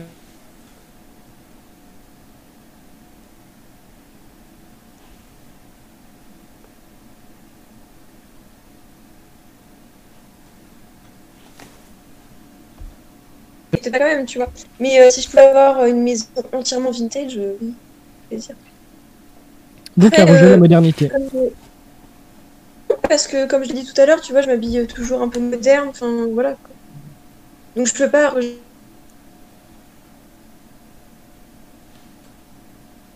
Alors, Oui, euh. Est-ce que c'est général ou est-ce que euh, Ouais, c'est ouais, le son c'est saccadé Comme Ouais, c'est, Charles euh, qui va Elle a parler. pas la meilleure des connexions audio. Aïe, Je vais baisser le toi- débit binaire. Hop. Quelle indignité. Est-ce que toi, euh, par exemple, Étienne, tu vas être, euh, tu vas vivre, manger, euh, te laver euh, Alors, pour le vivre, je peux... les, les trois questions demandent une réponse différente. Pour le vivre, c'est en fait, j'ai remarqué moins cher d'acheter du, du vintage que du, que du second, que, que du neuf. Par exemple, euh, ben, si vous voulez tout savoir sur euh, comment je vis actuellement, je mange dans un vaisselier euh, qui doit être autour de 1890-1900 euh, avec des services en, en argent qui ont été récupérés de la benne, littéralement. donc, donc qui m'ont rien coûté, qui sont des beaux objets, qui en plus sont à 80% de l'argent fin. Euh, à tel point que, que j'en ai, j'en ai euh, apporté en cours d'électrochimie récemment pour faire des tests de nettoyage dessus, parce que justement, je- c'est un objet qui, qui, qui a été sauvé. C'est pas un objet. euh, je, je- Typiquement, là, l'esthétique m'intéresse plus. Euh, je- on peut acheter des services en argent actuellement, dont le design ne me plaît pas. Euh, je vais jamais euh, dépenser ça dans de l'argent juste, juste pour quelque chose qui me plaît pas. Donc, euh, donc je profite d'opportunités pour, euh, pour acquérir des belles choses et manger dans des belles choses. Par contre, ce que je mange en soi, euh, c'est plutôt dirigé ou par le budget d'étudiant ou par le désir de manger quelque chose d'un petit peu de meilleure qualité. Donc, euh, donc si j'invite des gens, ça va, ça va être plutôt euh, orienté sur l'essence et, et j'aime cuisiner en soi, donc, donc je, vais, je vais voir pour, pour faire des, repas aux petits oignons euh, par plaisir d'offrir ça aux invités et pour euh, mon propre palais aussi. Euh, et au niveau de la douche, si je veux répondre à ta dernière question, là, je, je préfère privilégier des produits en vrac pour des questions écologiques, par contre, et sans, sans considération vintage. Donc c'est hors norme si on veut bien. Il y a peu de gens qui le font pour l'instant, quoi qu'il y en a de plus en plus, surtout de notre tranche d'âge. Euh, mais c'est pas pour les mêmes considérations. Donc, il y a aussi une part euh, dans le vintage, et après je te laisserai répondre à cette question, Max, t'inquiète pas. hein. Euh, dans, dans, dans ta façon de vivre, dans ta philosophie de vie, le vintage aussi une enfin, est une façon de moins consommer, de, est une façon euh, de vivre avec moins pour moins cher et plus joli en soi. Oui, aussi, même si euh, ça s'applique de loin pas à tout. euh, J'aime bien l'art déco. euh, si tu vas voir un peu les prix en ligne de, ce que valent de beaux objets art déco actuellement, je pense que tu as peu d'autres styles qui atteignent ces, sommes-là. Donc, donc ça dépend aussi qu'est-ce qu'on cherche et de quoi on se satisfait.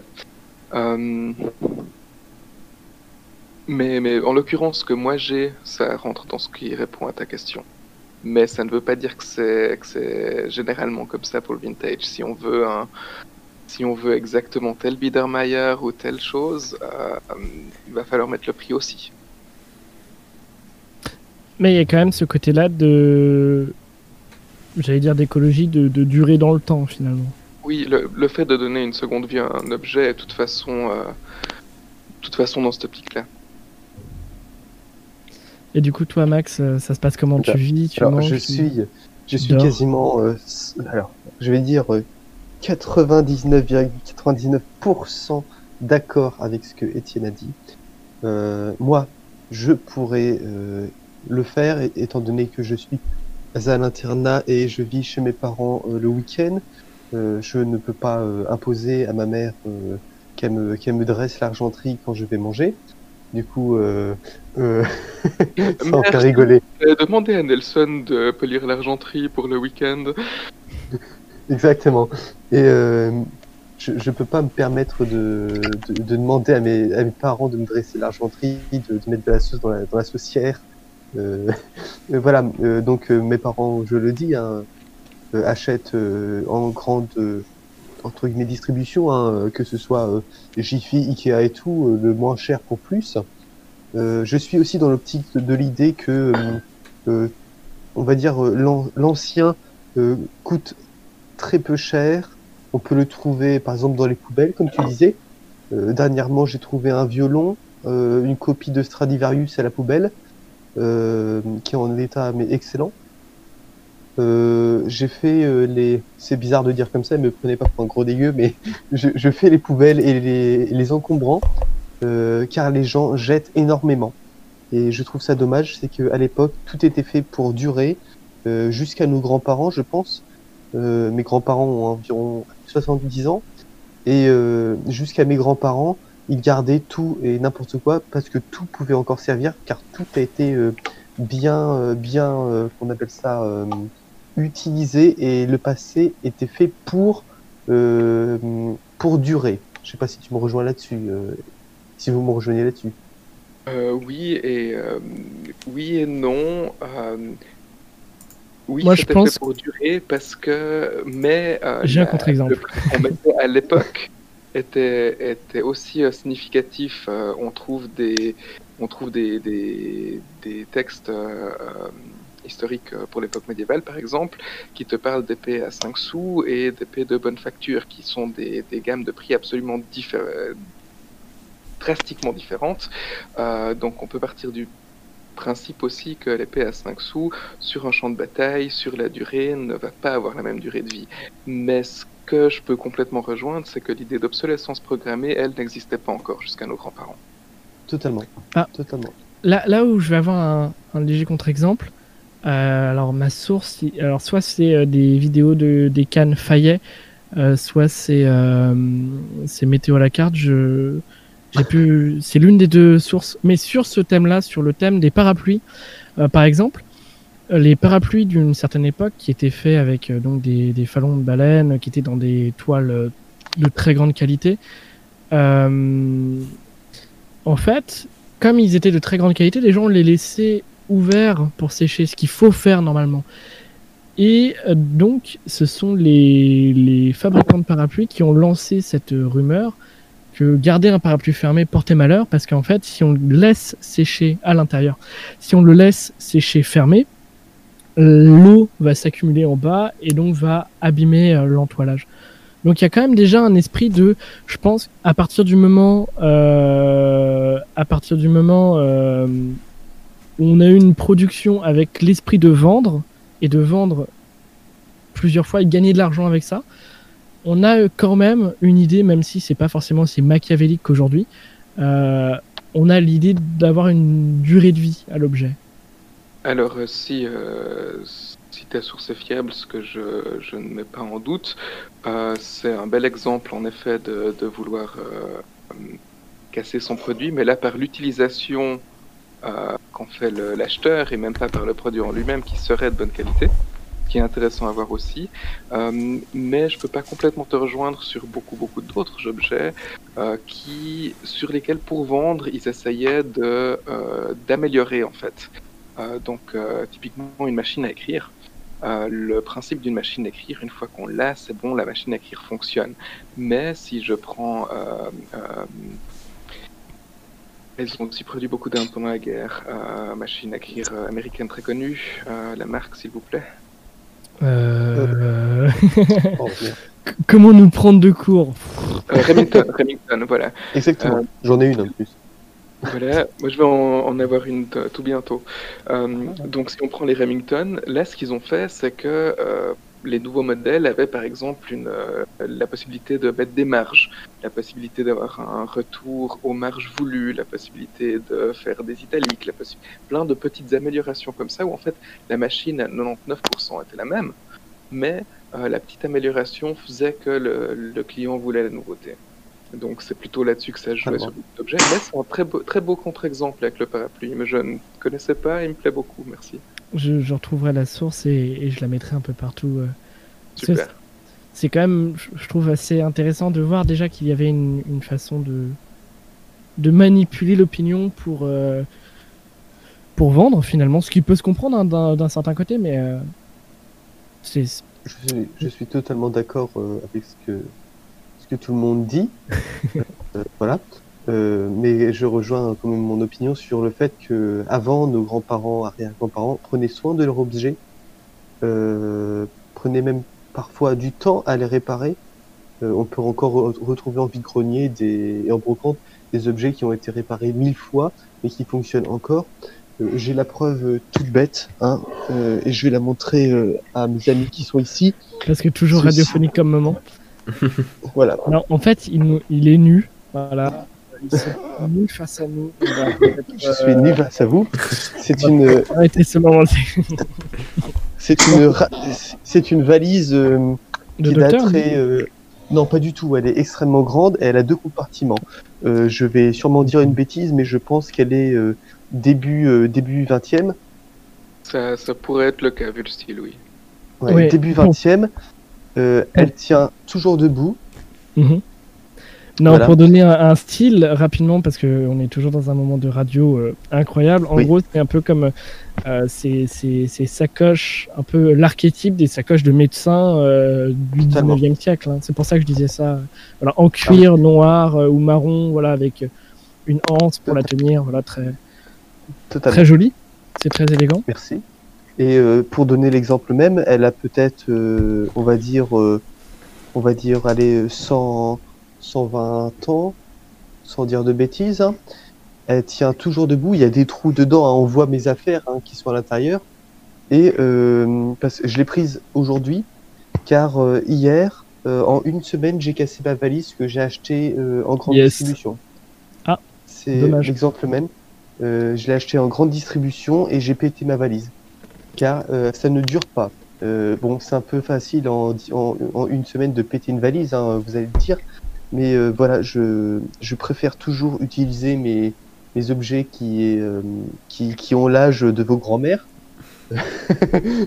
pour rester, pour rester poli, et euh, je trouve qu'ils durent mieux, ils sont plus jolis et beaucoup de monde me regarde de travers au lycée, par exemple, quand j'arrive avec ma valise, euh, parce que oh mais c'est c'est vieux c'est ça ça pue euh, euh, c'est pourri euh.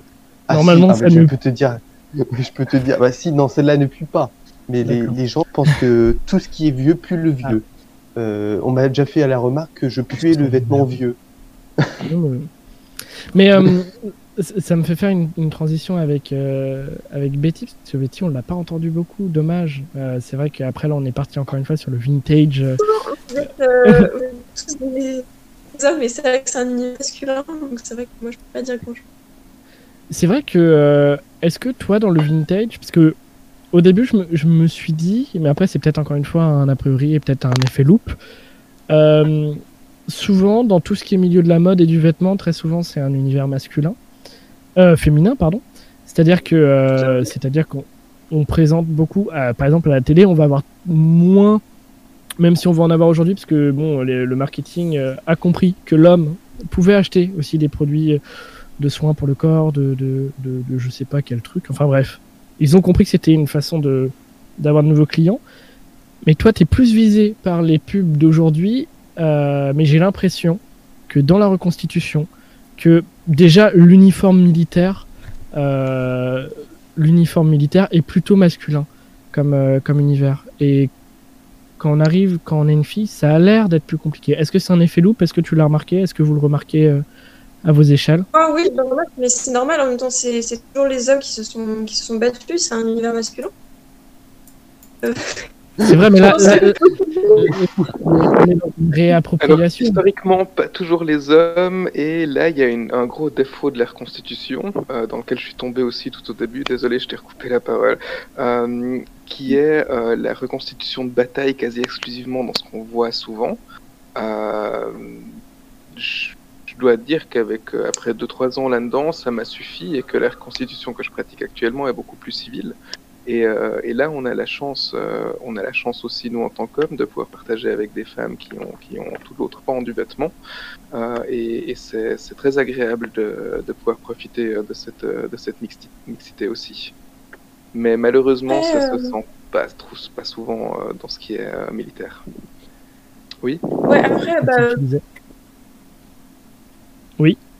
Euh, D'ailleurs, euh, Edouard qui me regarde, c'est très bien, enfin qui m'écoute plutôt parce que lui il peut pas me voir. J'aime beaucoup l'univers euh, des militaires, enfin j'ai- j'aime beaucoup les uniformes. Euh, Je peux autant porter des uniformes d'hommes que des uniformes de femmes. Et est-ce que. euh, Ouais. oui, excuse-moi. J'ai remarqué Non, que les femmes, femmes euh, par exemple, euh, de reconstitution euh, de la Seconde Guerre mondiale, sont plus que des uniformes pour, euh, pour les hommes. Et je pense que c'est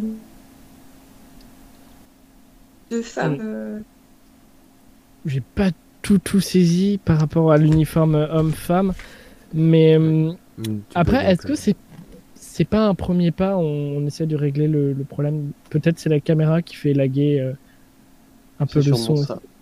Très probablement. Mais donc, euh, euh, est-ce que au début du de la reconstitution, de, de cette redécouverte d'un temps, beaucoup ne font pas l'erreur ou alors ont simplement. euh, Enfin, c'est plus simple de se diriger vers ça, mais vers le militaria, vers, vers les armes, vers. Est-ce que c'est pas une façon plus facile d'entrer dans le dans le vintage? Parce que Bah, j'ai l'impression, c'est peut-être un effet loupe, hein, euh, Ah. encore une fois, Je- mais, mais- oui, dis-nous Mac. Je lève le doigt. Euh, alors, total, je suis contre la reconstitution, mais bon, j'ai mes avis à moi-même et j'ai mes expériences. Euh, Militaire. Reconstitution Oui. militaire. Totalement. Reconstitution militaire. Euh, j'ai eu mes expériences, très mauvaises expériences. hein, euh, voilà. Euh, évidemment, ça, ça fait rentrer dans, dans l'univers. euh, ça dépend. Euh, Quelqu'un qui n'a jamais rien connu à la mode. euh, moi, euh, je suis tombé tout petit là-dedans. euh, parce que je ne regardais pas des dessins animés complètement cons, euh, pour le dire, genre Bob l'éponge et tout.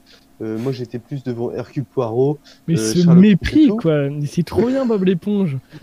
Mmh, tu feras une émission sur Bob l'éponge. avec plaisir.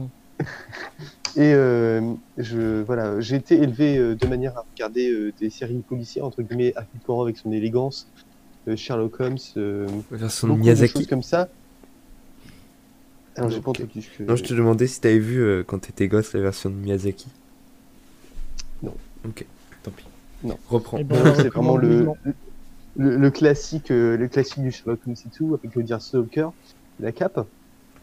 Euh, bien que il est dit que, que Sherlock Holmes ne porte pas de Stalker euh, dans plusieurs films qui passent maintenant.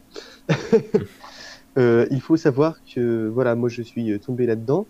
Euh, évidemment, les personnes qui vont se diriger sur du militaria, j'en connais beaucoup qui font que du militaria et d'ailleurs j'ai fait un shooting dernièrement avec eux. Et quand ils m'ont vu, donc on était 12, euh, être le seul civil homme, bon il y avait 3, 3 4, non, 3 euh, civils femmes sur 12, euh, sur 12 euh, donc mixtes, et j'étais le seul euh, civil homme, je peux vous dire que là, euh, actuellement, ils ne cherchent plus du militaria, ils recherchent du civil. Parce que on a, la, on a le problème. Oui, j'ai déjà pu constater cet effet. C'est assez, Ouais. assez cool. et euh, moi, Ouais, alors moi je suis en peut-être. Oui, voilà. C'est-à-dire- Et puis je suis en plein dedans parce que suis- j'habite en Normandie. Euh, Ah. Je peux vous dire, ah oui, La Normandie. Bretagne, c'est mieux. voilà, c'est fait. on a le Mont Saint-Michel, hop. Euh, ça déclenche un conflit, ça. Le, le conflit géopolitique en direct. de toute façon, vous avez un microclimat. Bref. Euh, euh, comment dire? Je suis en plein dedans, donc en Normandie. Euh, on a beaucoup de reconstitutions de la Seconde Guerre parce que, bon, évidemment, on oublie des coins où il s'est passé des choses. Mais euh, j'ai une haine de la reconstitution militaire en... et beaucoup de personnes vont me détester ici. Euh, bien sûr, euh, surtout Oui. ceux qui viennent de mon compte. Non, non, on déteste déjà. Plaisir.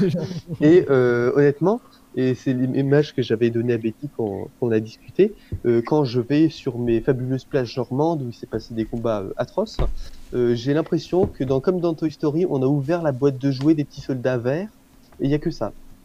Il y a que ça. Tu te trimbales le 6 juin en Normandie, que, que tu sois à Charbourg à 40 ans, euh, sur les plages, euh, sur n'importe quelle plage du débarquement, Omaha, Sword et tout, euh, tu n'as que ça, que des Américains. Alors, voilà, j'ai toujours cette haine de l'américain.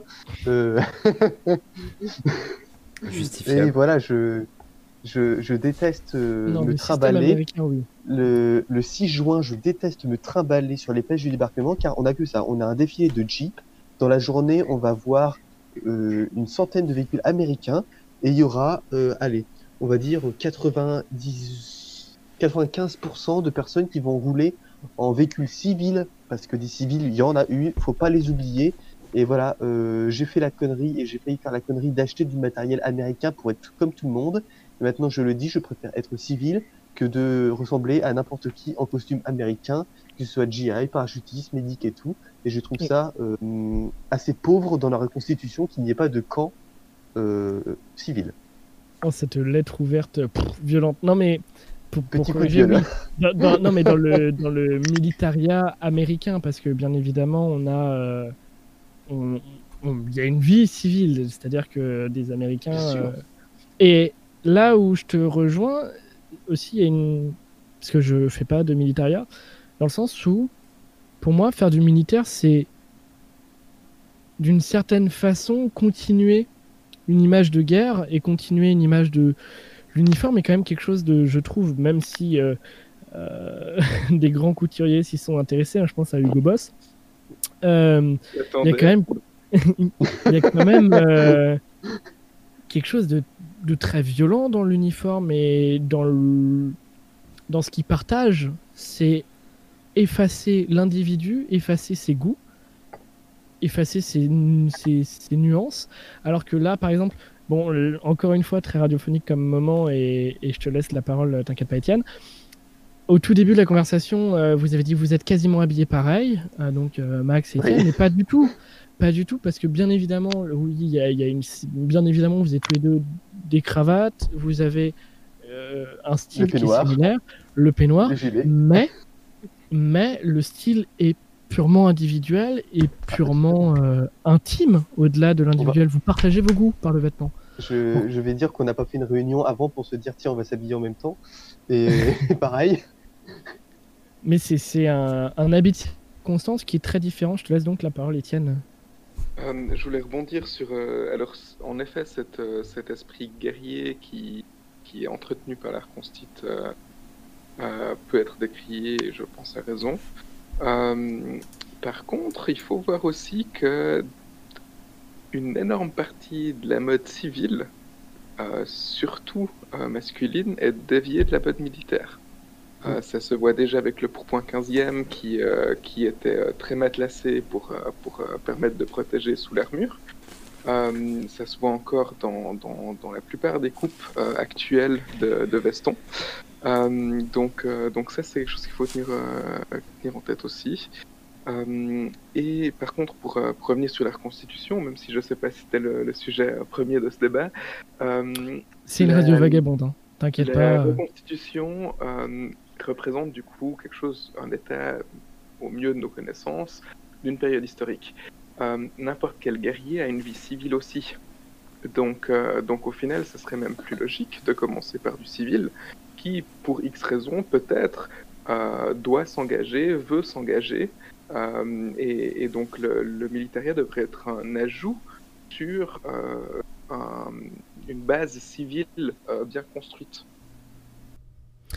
Et là où ça peut rejoindre à peu près aussi la vision de, Betty, qui, je sais, aime par exemple les uniformes, en soi, quand un soldat ou quelqu'un qui va porter un uniforme ne va pas pouvoir le porter comme un soldat ou euh, comme euh, un individu. C'est-à-dire que je pense, mais là ce sera encore une fois à vérifier, euh, dans le pactage par exemple du poilu, il y a beaucoup d'objets personnels et les objets personnels, ils ont une vie, ils ont pu être donnés par leurs parents parce que c'est pas des générations spontanées, donc il y a une, histoire derrière chaque objet, même si on essaye de délimer les, les différences. Mais aujourd'hui, la reconstitution très pointue elle va essayer d'appliquer l'uniforme à la lettre. Et c'est pas ce qui était forcément dans les, dans les tranchées ou, ou autre part, sur les champs de bataille en général.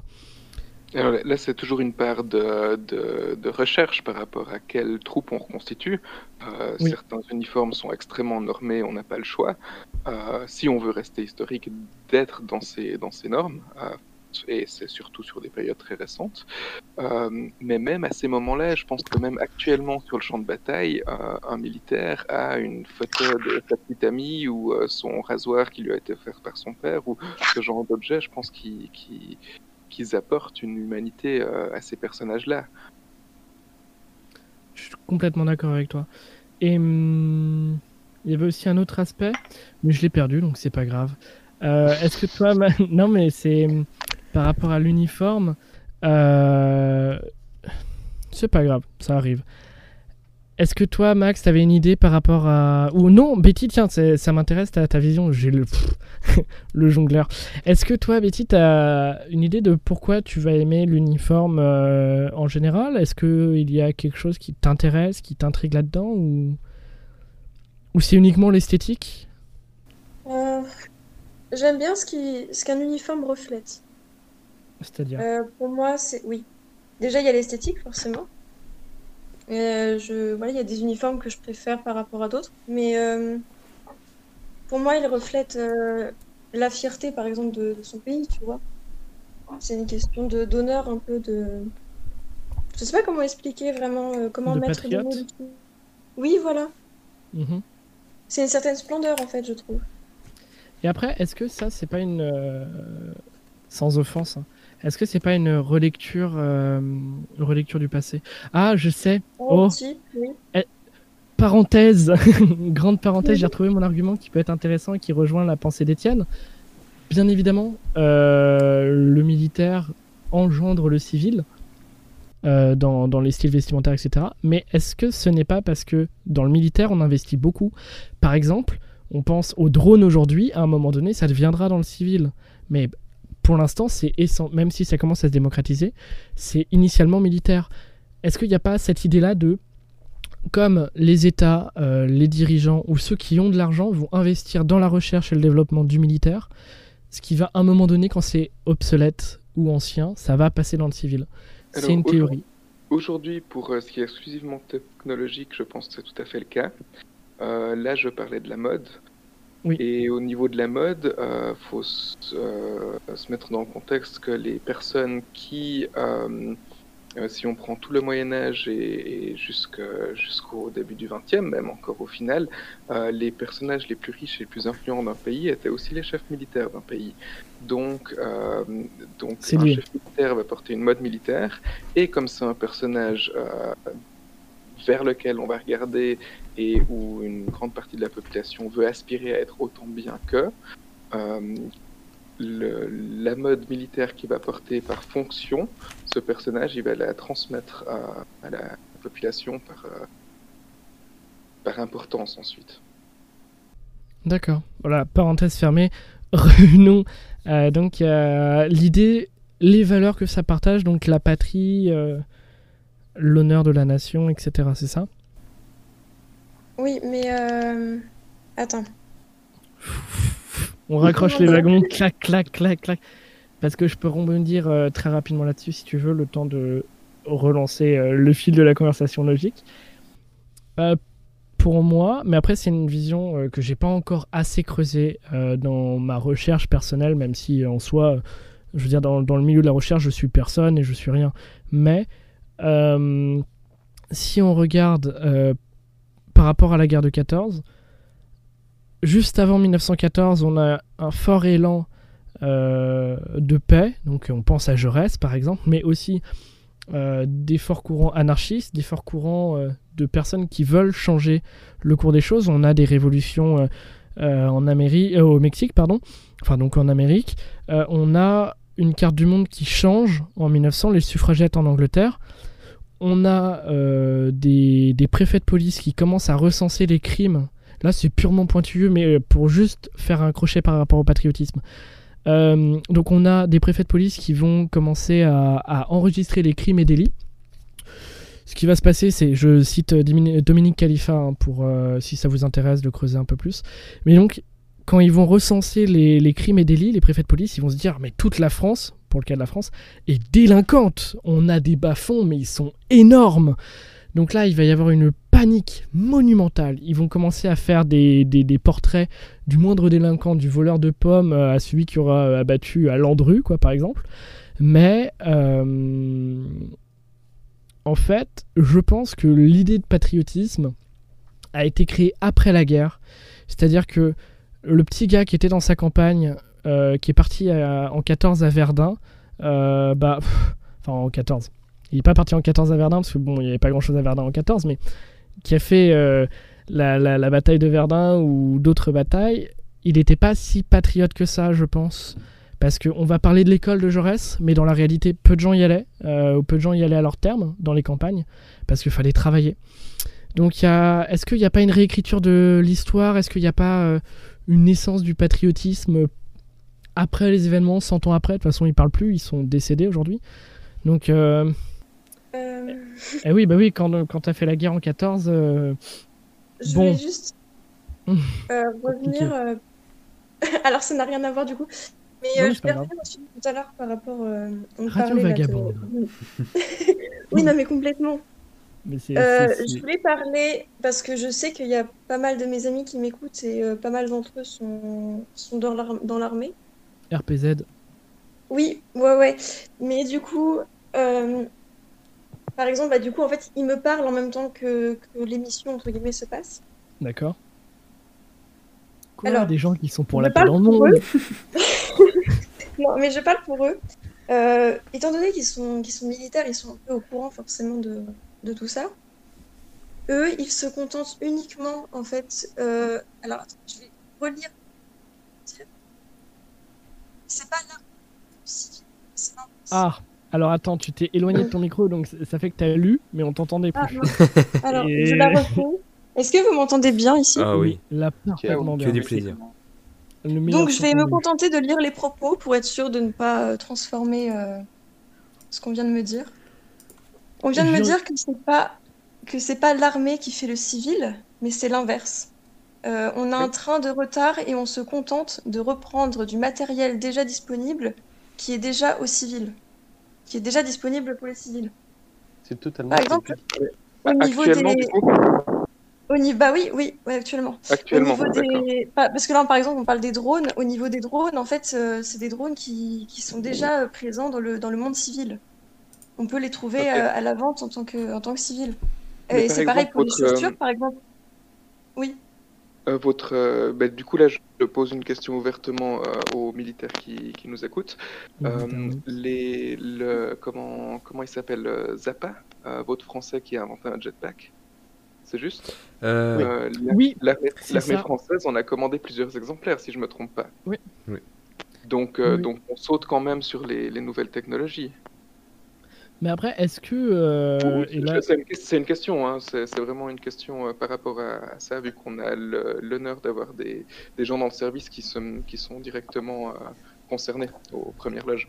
Et moi, j'ai une deuxième question. C'est pas du tout méprisant, mais quel est leur rang? Est-ce que les technologies ne servent pas d'abord les, les hauts gradés? Est-ce qu'il n'y a pas une- un effet de, de ruissellement qui n'est pas du tout pour le meilleur hein, Mais. Comme avec le capitalisme? Ah bah écoute, euh, pour en venir au- à ceux qui, qui nous écoutent et qui, me- qui communiquent par, euh, par euh, ils sont de- Oh waouh, la transcendance Badérito Satanas ils font partie de la, ils font partie de la cavalerie, donc euh, eux, ils sont, ils sont en lien direct avec les, les nouvelles technologies, parce que bah, aujourd'hui, des, des soldats qui montent à cheval, il n'y en a plus. Euh, donc c'est, oui, forcément, eux, les, les technologies, euh, voilà quoi. Après, je, je sais pas, je, je connais pas très très bien le monde militaire, entre guillemets. Je connais pas non plus, j'avoue. Non Mais, mais après, euh, si les gens veulent participer, ils peuvent venir, donc euh, comme ils nous écoutent, j'imagine, par le lien YouTube, puisqu'ils nous écoutent. Ils peuvent venir sur euh, le Discord et discuter avec nous, ce sera un, un grand plaisir. On, on s'adaptera, on, on coupera nos caméras, on trouvera un moyen que tout le monde puisse euh, discuter et découvrir un peu cette vision-là, parce qu'elle est euh, aussi très intéressante. hein. Alors, Bah euh, Oui. écoute, euh, je, oui, je vais proposer cela. Parfait. Max, que voulais-tu dire? Euh, on va me prendre pour un gros connard, mais euh, voilà, euh, j'ai pas vraiment un énorme bon rapport avec euh, avec le militaire et l'armée. Euh, voilà, euh, euh, étant donné que j'ai vécu euh, de pas très bonnes expériences déjà en constitution, mais ce n'est pas la même chose, hein, la constitution et la vraie armée, parce que allez foutre un mec euh, qui est en tenue de GI euh, euh, 44. le Encore une fois. euh, Cette haine contre le GI, il faut Euh, allez foutre ce, ce mec-là euh, qui est juste là pour sa foire à la saucisse euh, du 6 juin euh, sur un champ de bataille. Je ne pense pas euh, que ce soit la même personne euh, quand il va arriver euh, et qu'on va lui donner un- une arme euh, quand il va être sur le champ de bataille. Bien sûr. Voilà, je pense pas que je pense que ce sera plus le mec qui va chier dans son coin et chialer parce que pour retourner euh, dans sa petite maison, il a le droit. son- Je pense que j'espère qu'on peut me rejoindre sur ce point-là. euh, que euh, voilà, euh, il y, a, il y a le vrai militaire, il y a euh, le mec qui a acheté euh, son euh, son petit euh, son petit Airsoft. uniforme euh, airsoft, voilà, qui va faire celui qui joue à la guerre, alors que tu le fous euh, de sur le champ de bataille, qui sera incapable de de tenir une arme et incapable de, de ne pas chialer. Après, là, là où je peux mettre de la nuance dans ton propos, même si je suis assez d'accord avec toi, c'est qu'il y a peut-être aussi, même si ces personnes-là n'ont jamais été confrontées à la réalité de la guerre, l'horreur de la guerre, parce que même s'il y a des gens qui s'engagent, euh, la guerre fait beaucoup de mal aux civils quand même. hein. Euh. Là où elle arrive, elle, elle- elle détruit tout. Et euh, c'est, ça traumatise aussi les soldats. euh, Je veux dire, ils perdent des, ils perdent des amis. Ils sont obligés finalement de tuer une personne en face qui, autour d'un café, je suis quasi certain euh, qu'ils auraient des choses à se raconter. Mais là, ils sont en face à face, ils ont une arme. Donc c'est le dialogue est un peu sourd. Mais Ah oui. un peu. Mais euh, euh, après, la, vie de ces gens-là euh, qui sont militaires m'intéresse dans le sens où ça peut. euh, c'est de la discussion. Mais Ah bon, mais je- je- n'ai Ouais. pas dit le, le contraire, je, je ne, je ne dis pas le contraire, je veux juste dire que le, la discussion, euh, je ne dis pas que ça ne m'intéresse pas, mais je ne suis pas fan de- des sujets, en fait, tout Oui, ce qui est la guerre, le, voilà, je, serai là en tant que spectateur et je ne peux rien dire car je, je ne m'y connais rien, je ne veux pas faire d'erreur, car euh, voilà, euh, c'est des gens qui, qui, qui ont pu et qui subissent, qui peuvent subir des choses. Euh, voilà, je, je serais à leur place. euh, je préférerais qu'un qu'un jeune qui n'y s'y connaisse rien ferme euh, la ferme au lieu de dire des conneries. Et euh, je, voilà, je, je préfère prévenir le fait que je ne serai pas présent entre guillemets sur cette discussion si jamais cette discussion a lieu, car je n'y connais strictement rien et je ne m'y intéresse pas forcément. Et c'est tout à fait ton droit, et en vrai, il n'y a pas de problème avec ça. Mais là où je voulais euh, revenir sur l'un des points que tu avais abordé, euh, il est possible, mais après là, on, on change encore une fois du, du domaine. Pareil, c'est une radio vagabonde, on dit vague, c'est c'est normal. Mais hum, dans, à partir du moment où on devient intéressé par le militaria, et à partir du moment où, euh, où on a envie de s'y intéresser encore plus, c'est que ça nous passionne un minimum, je pense. Bah, totalement. Normalement. Je, connais euh, et je, je fais cette constatation car euh, ça m'a fait rire. Euh, où j'ai vécu une mauvaise expérience euh, en camp de reconstitution, je le ressouligne, avec des, des uniformes américains. Je ne Euh, citerai pas de nom, hein, mais les GI sur leur Jeep, hein, à Oakland, déjà, ils commencent. euh, Mais Ils Voilà. Euh, Oui, Betty, oui, pardon. place Je, vais juste, je vais juste dire que j'étais complètement d'accord avec, euh, avec Max, mais je pense que, euh, et je m'adresse en particulier à toi, Max, Oh, hein. on n'a pas tout entendu. Nous, euh, Rien entendu. Alors, Genre- est-ce que vous m'entendez là? Ouais. Ça fait. Je, Ouais. je Ah t'adresse. Je m'adresse à toi, Max. Oui, voilà. Je disais, euh, en tant que Normand, je pense que c'est notre région, elle est, notre région est très américanisée, tu vois. Ah bah je veux dire, sûr. euh, nous, euh, je pense que c'est pour ça qu'en fait, on, on a du mal, parce que personnellement, bah, je l'avoue, j'ai un peu du mal avec euh, tout l'univers euh, très américain autour du, du libérateur euh, américain. J'ai un peu de mal avec ça, mais bon. Je pense que, voilà, je, je rejoins Max euh, dans ses propos. Mais je, je suis complètement d'accord avec toi, euh, mais en même temps, je serais pas pour les Allemands parce qu'ils ont euh, tué la moitié de ma famille. Non hein. Euh, Bah alors, moi, je peux Sinon, pas on peut contre les Allemands, par contre, au milieu de la table et c'est les Russes qui ont surtout servi euh, à sauver l'Europe, en Ah, l'occurrence. les, mais- les Suisses Oui, n'ont oui. pas fait sûr. Non, les, les-. Suisses, on a collaboré du début jusqu'à la fin pour essayer de sauver notre cul, ça, c'est un fait. Ouais, Après, ouais. ouais. Mais euh, Hein, et les œuvres juives qui ont été récupérées et mises dans des coffres en Suisse. C'est ce que je dis, on, on a collaboré du début jusqu'à la Mhm. fin juste pour sauver notre cul, C'était, Mhm. euh, ça c'est. Mhm. Mhm. Excellent. On Excellent. repart en géopolitique. Charles, tu voulais nous dire quelque chose Euh, oui, euh, mais c'était pareil, euh, un changement, euh, enfin à peu près de sujet, mais euh, même plus généralement, euh, l'impérialisme américain aujourd'hui en France, euh, on peut le voir au vu de la couverture médiatique euh, d'une certaine élection, euh, est quand même euh, sacrément présent et je trouve ça particulièrement problématique. Ça a probablement un lien avec euh, depuis le plan Mach- le, de- depuis le plan le Marshall. plan Marshall. pour, euh, euh, un certain impérialisme culturel qui euh, s'est implanté dans nos contrées, mais euh, je sais pas. C'est. Euh. Étienne, dis-nous tout. Et pour revenir à nos moutons par rapport à l'impérialisme américain, on peut simplement parler du jeans t-shirt, euh, qui est euh, l'antithèse euh, de ce que nous portons, euh, en tout cas Max et moi actuellement, euh, et. Betty aussi, de- des fois on l'a vu en vidéo. Euh, donc, euh, donc on le sent dans tous les domaines de la société, pas seulement le militaire. Et encore parce que aujourd'hui, enfin initialement plutôt, plus qu'aujourd'hui, le t-shirt et même le, le, le sweat viennent de milieux défavorisés. C'est pas du tout euh, l'aspect euh, américain euh, comme on aurait aimé le voir. Le self-made travailleur, c'est ça, le self-made man, le, le type qui a réussi aux États-Unis s'habille pas forcément, même si aujourd'hui il y a eu Steve Jobs, Steve Jobs l'autre, qui est passé par là. Euh, mais normalement, le jean n'a pas la fonction de, de, de, de suprême américain, euh, l'homme fort qui a réussi, quoi. C'est pas vraiment un Bien symbole de réussite. sûr. Pourtant, en France, Non, mais c'est- mais c'est le, c'est le, le symbole du, du teenager américain, le Ouais. t-shirt. Oui, Euh, totalement. si, on, si, on, si on enlève la partie historique euh, du vêtement de travail, euh, c'est ce que porte un, un teenager américain. Et de par les séries et de par toute euh, la culture américaine qui nous est euh, gavée comme des pauvres oies européennes, euh, on, on en fait quelque chose de, de, de mainstream euh, pour nos habits. le vocabulaire aussi. Tu viens d'utiliser le terme de mainstream Oui. alors que tu aurais pu dire euh, habituel. Ça- Mais c'est ça, C'est le.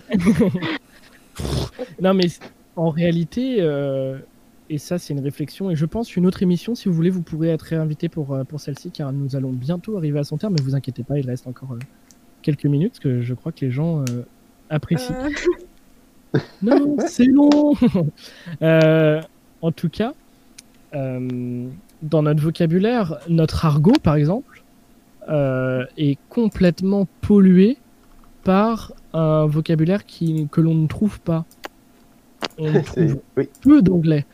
C'est-à-dire que dans, dans la rue, si on sort dehors, il n'y a pas tant que ça euh, d'anglophones, d'américains, de...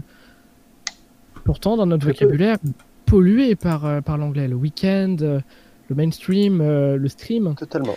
Les clusters le cluster. Alors, j'ai une, une- comment on appelle ça, une, une petite euh, fun fact là-dessus. Euh, je dis bonjour à ma grand-mère, même si elle m'écoute pas parce qu'elle a pas de technologie. Euh, euh, arriver euh, à ma grand-mère de dire des mots américains, c'est impossible. Euh, quand tu vas dans un McDo, euh, c'est impossible de, pour elle de, de commander quelque chose.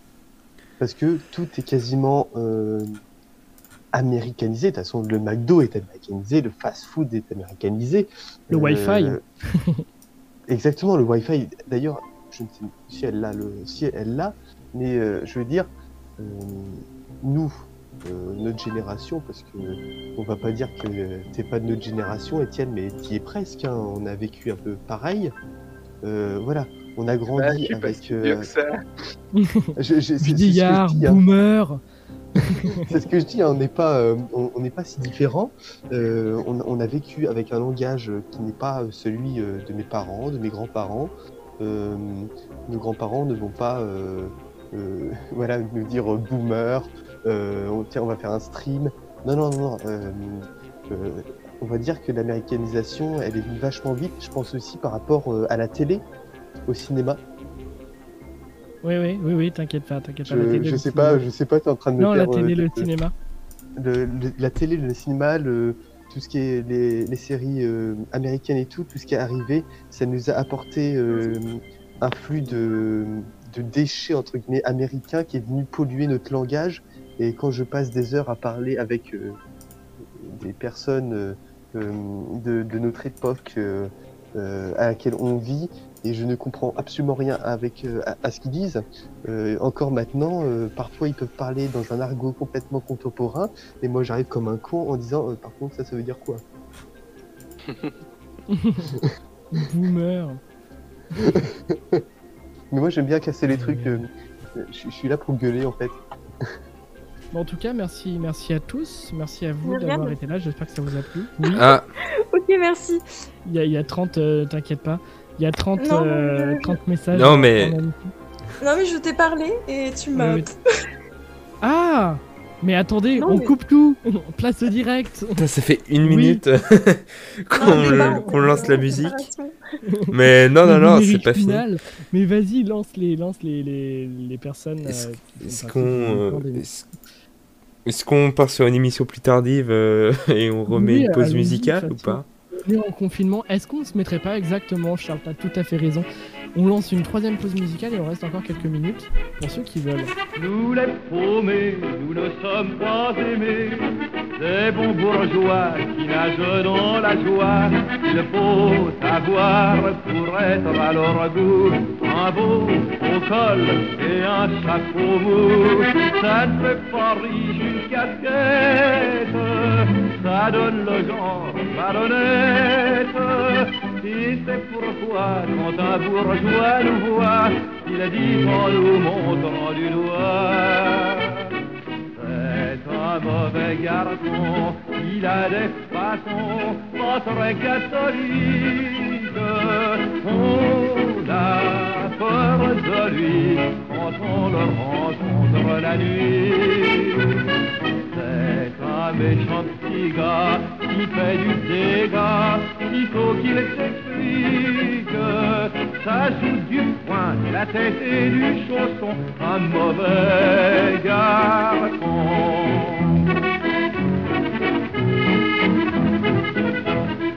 Toutes les belles dames pleines de perles et de diamants, en nous croisant, ont des airs méprisants. Oui, mais demain, peut-être ce soir, dans nos musettes, elles viendront nous voir. Elles viendront comme des filles, en s'enroulant dans nos quilles, et nous lirons dans leurs yeux chavirés l'aveu qu'elles n'osent murmurer. C'est un mauvais garçon, il a des façons pas très catholiques. On a peur de lui quand on le rencontre la nuit. Un méchant petit gars qui fait du dégât, faut qu'il s'explique. Mais il n'y a pas mieux pour donner le grand frisson qu'un mauvais garçon.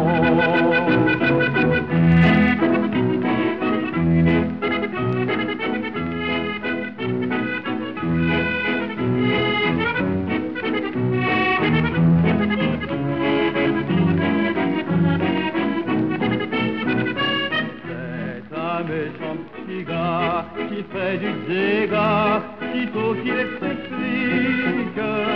Mais il n'y a pas mieux pour donner le grand frisson qu'un mauvais garçon. Euh, et donc, c'était euh, c'était euh, c'est un mauvais garçon euh, de Henri euh, Gara. Euh, vous remarquez vous remarquez On a pas- l'ambiance On a- on a postmoderne pas de ce un soir. peu ton lancement, bouh Tant pis. Ouais, mais il y a aussi le jingle. Donc 15 secondes Ah. myriade et tu peux pouvoir reparler, t'inquiète.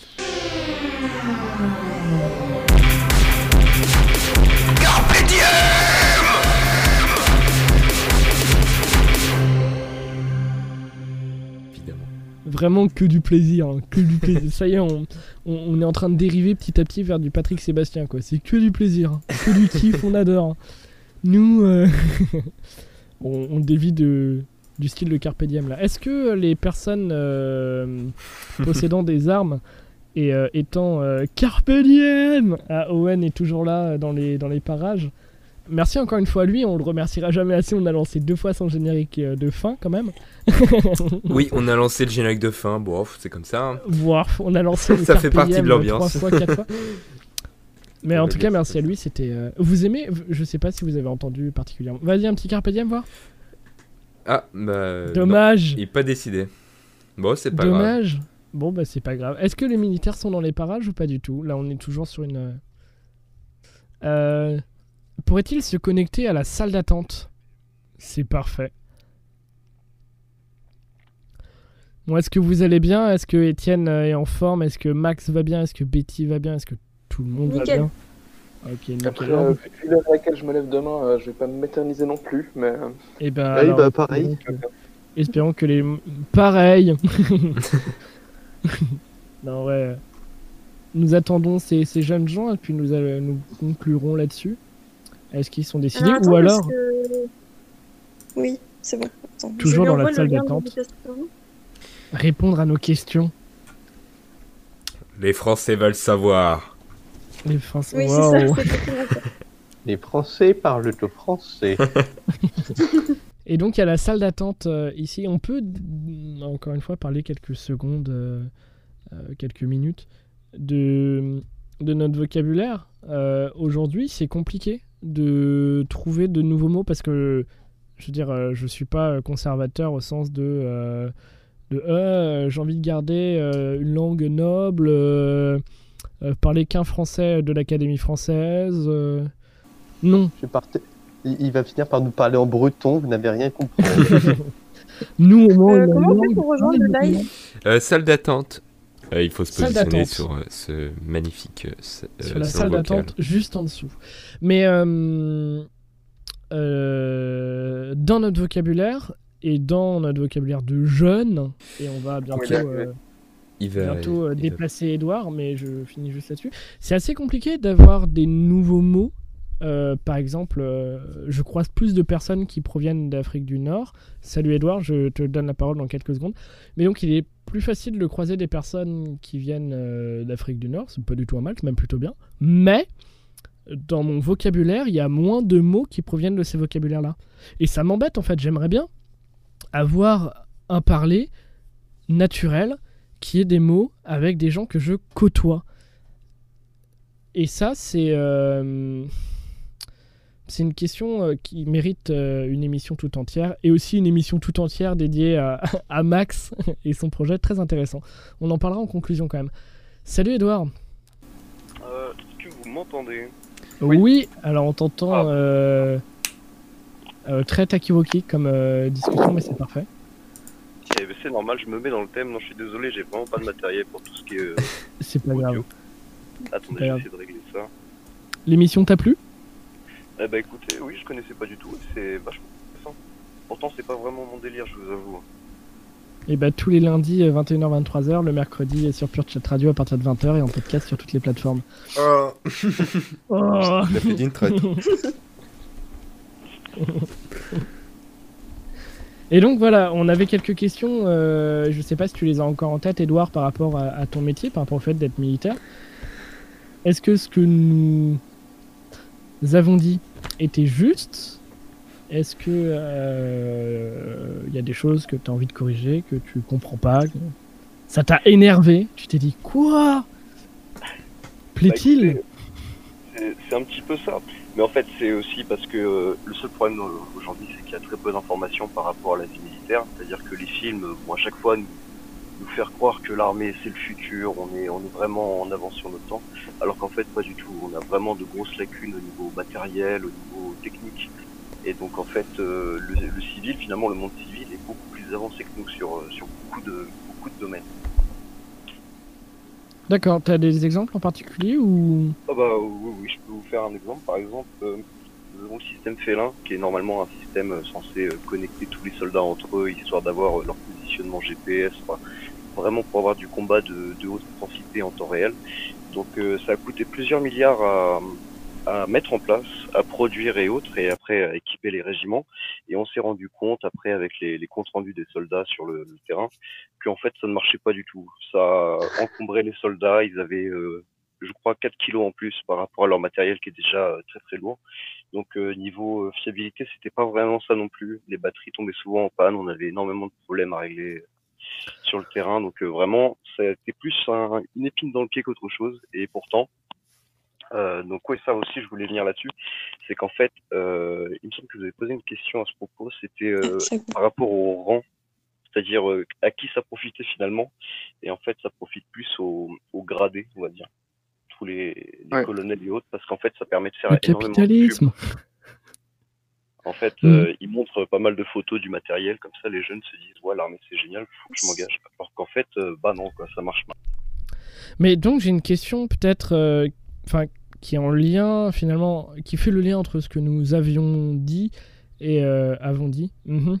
et, euh, et ce que tu dis toi. Est-ce qu'il n'y a pas quelque part, une façon, même si le matériel n'est pas forcément efficace, toute la recherche et le développement dans du nouveau matériel, donc là de communication par rapport au système dont tu parlais, est-ce que ça, il est peut-être pas assez optimisé pour être sur le terrain, mais il serait euh, plus optimisé qu'un téléphone portable euh, de, euh, de Michel, civil, instituteur à ses heures perdues.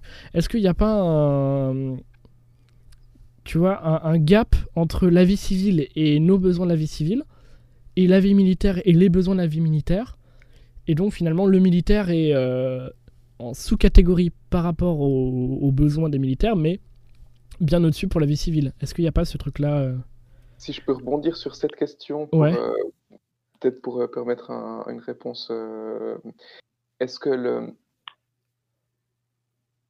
justement par rapport au développement des technologies, euh, est-ce que l'armée pourrait, si elle avait le budget d'équiper toutes ses troupes avec ça, euh, avoir une technologie à la pointe, parce qu'elle la possède, mais pour des raisons budgétaires, seulement en peu d'exemplaires, euh, justement pour euh, faire de la pub pour les jeunes ou, ou pour une mission extrêmement spéciale, je sais pas. Et que, c'est un petit pourcentage que l'armée possède quand même, mais qui ne, ne, ne, ne ruisselle pas, vu qu'on a utilisé ce terme avant, vers le reste des troupes. Qui, je pense, est très juste, hein, le terme de ruissellement. euh. Non, euh, là-dessus, oui, euh, je, re- je rebondis par rapport à ta question. C'est vrai qu'elle est très très intéressante et totalement véridique. En fait, on a quand même du matériel, notamment les drones et tout, ce que vous pouvez voir sur les, les pubs de l'armée. Mais en fait, ça va être des drones qui vont être euh, qui vont équiper que quelques régiments. En fait, nous, on va jamais Mhm. les voir, mais il y a certains régiments qui sont vraiment spécialisés et qui vont les avoir. Et ensuite, ce, ce genre de matériel, vous, vous allez l'avoir en photo avec en dessous évidemment le petit sigle engagez-vous pour donner envie aux jeunes. Mais sauf que qu'ils ne vous disent pas, c'est qu'en fait, le- les jeunes en question vont finir dans un régiment perdu euh, au fin fond de la France profonde et vont évidemment être avec du matériel qu'on utilisait encore pendant la Seconde Guerre mondiale.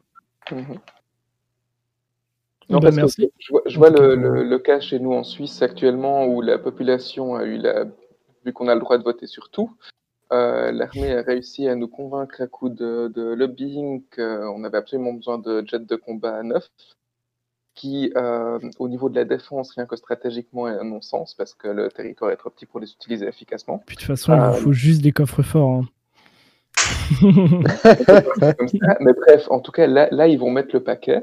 Par contre, les troupes, elles, elles sont équipées de choses beaucoup plus euh, euh, rationnelles et, et, Archaïque. typiquement, non, pas archaïques. On a du, je crois, pour les fusiliers, ils ont un, un fusil qui coûte trois fois plus cher que que ce que les autres armées dans le monde utilisent et du coup, euh, du coup, qui, qui tire extrêmement bien à 300 mètres, ce qui n'est pas le cas de tout fusil d'assaut euh, sinon.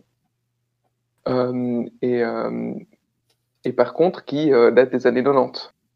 Donc, il a déjà 30 ans. Donc, euh, euh, pour les troupes, c'est pas le même, matériel. Mais on, peut laisser euh, monsieur répondre. Je crois que là, on est en train d'épiloguer entre nous et qu'on attend une réponse au final. Mais ça ne me dérange pas d'épiloguer. Euh, tu parles en réalité du SIG 550, qui est donc le fusil euh, qui équipe l'armée suisse. Et donc oui, tu as raison. Donc c'est un fusil qui est assez vieux, mais par contre, il a toujours fait ses preuves et c'est encore à l'heure l'heure actuelle l'un des fusils les plus précis de son époque. Mhm. Donc c'est aussi pour ça que le l'armée suisse euh, le garde, c'est parce qu'il est très efficace et qu'il a toujours fait ses preuves. Nous, l'armée française, on a changé nos FAMAS pour euh, des fusils allemands, mais ça, par exemple, c'était juste euh, dans un but de plaire à l'Allemagne et à l'OTAN. Mais donc euh, ça, après, c'est pareil. Les décisions sont généralement prises pour s'arranger, euh, comment dire, pour créer des, des arrangements entre les, les autorités. Mais nous, en fait, euh, en tant que soldats, on en partit un peu parce que Oui, on nous vend ça comme euh, comme le futur et en fait, c'est pire qu'avant. C'est pas forcément la capacité là qui est mise en jeu, mais c'est plus euh, l'aspect diplomatique de ah, regardez, Exact. on a euh, votre nationalité sur nous. Ouais. Et euh, pour, pour venir, toi, t'as un lien particulier avec le vintage ou pas du tout? Oh, un petit peu. Bon, après, je vous avoue, je suis là en ce moment, tout ce qui est fringues et autres, euh, j'ai pas le temps de m'y euh, m'y intéresser parce que bah, j'ai plus de temps libre en fait. Le, le taf me prend tout mon temps. Mais sinon, oui, euh, j'aime j'aime vraiment le vintage. J'ai une, belle veste Levi Strauss qui a un peu plus de 30 ans et que je porte encore aujourd'hui parce qu'elle est juste magnifique, qu'elle tient la route. Et ça aussi, c'est un truc qu'on perd, euh, perd aujourd'hui avec les, les nouveaux vêtements. Merci. Bah, merci en tout cas pour cette, euh, pour cette, euh, cette- ces petits apports d'informations. On espère ne pas t'avoir trop, trop euh, énervé en racontant Oh, nos, c'est pas des vérités générales, hein, bien évidemment. Tout le monde a la parole. euh, tout le monde a la parole pour discuter euh, avec nous. Et puis, euh, j'espère que tu as passé un bon moment. Eh ben, écoutez, Ouais, merci beaucoup. Et à tout bientôt. Salut à toi. Salut. Euh, on va terminer petit à petit, euh, voilà, tranquillement cette émission. Ah, super. Euh, Génial Enfin En tout cas, merci à tous d'avoir été là. J'espère que vous reviendrez pour, euh, pour d'autres émissions, euh, pour d'autres euh, d'autres sujets. Euh, on pourra reparler du vintage, parce que je pense qu'il demande beaucoup.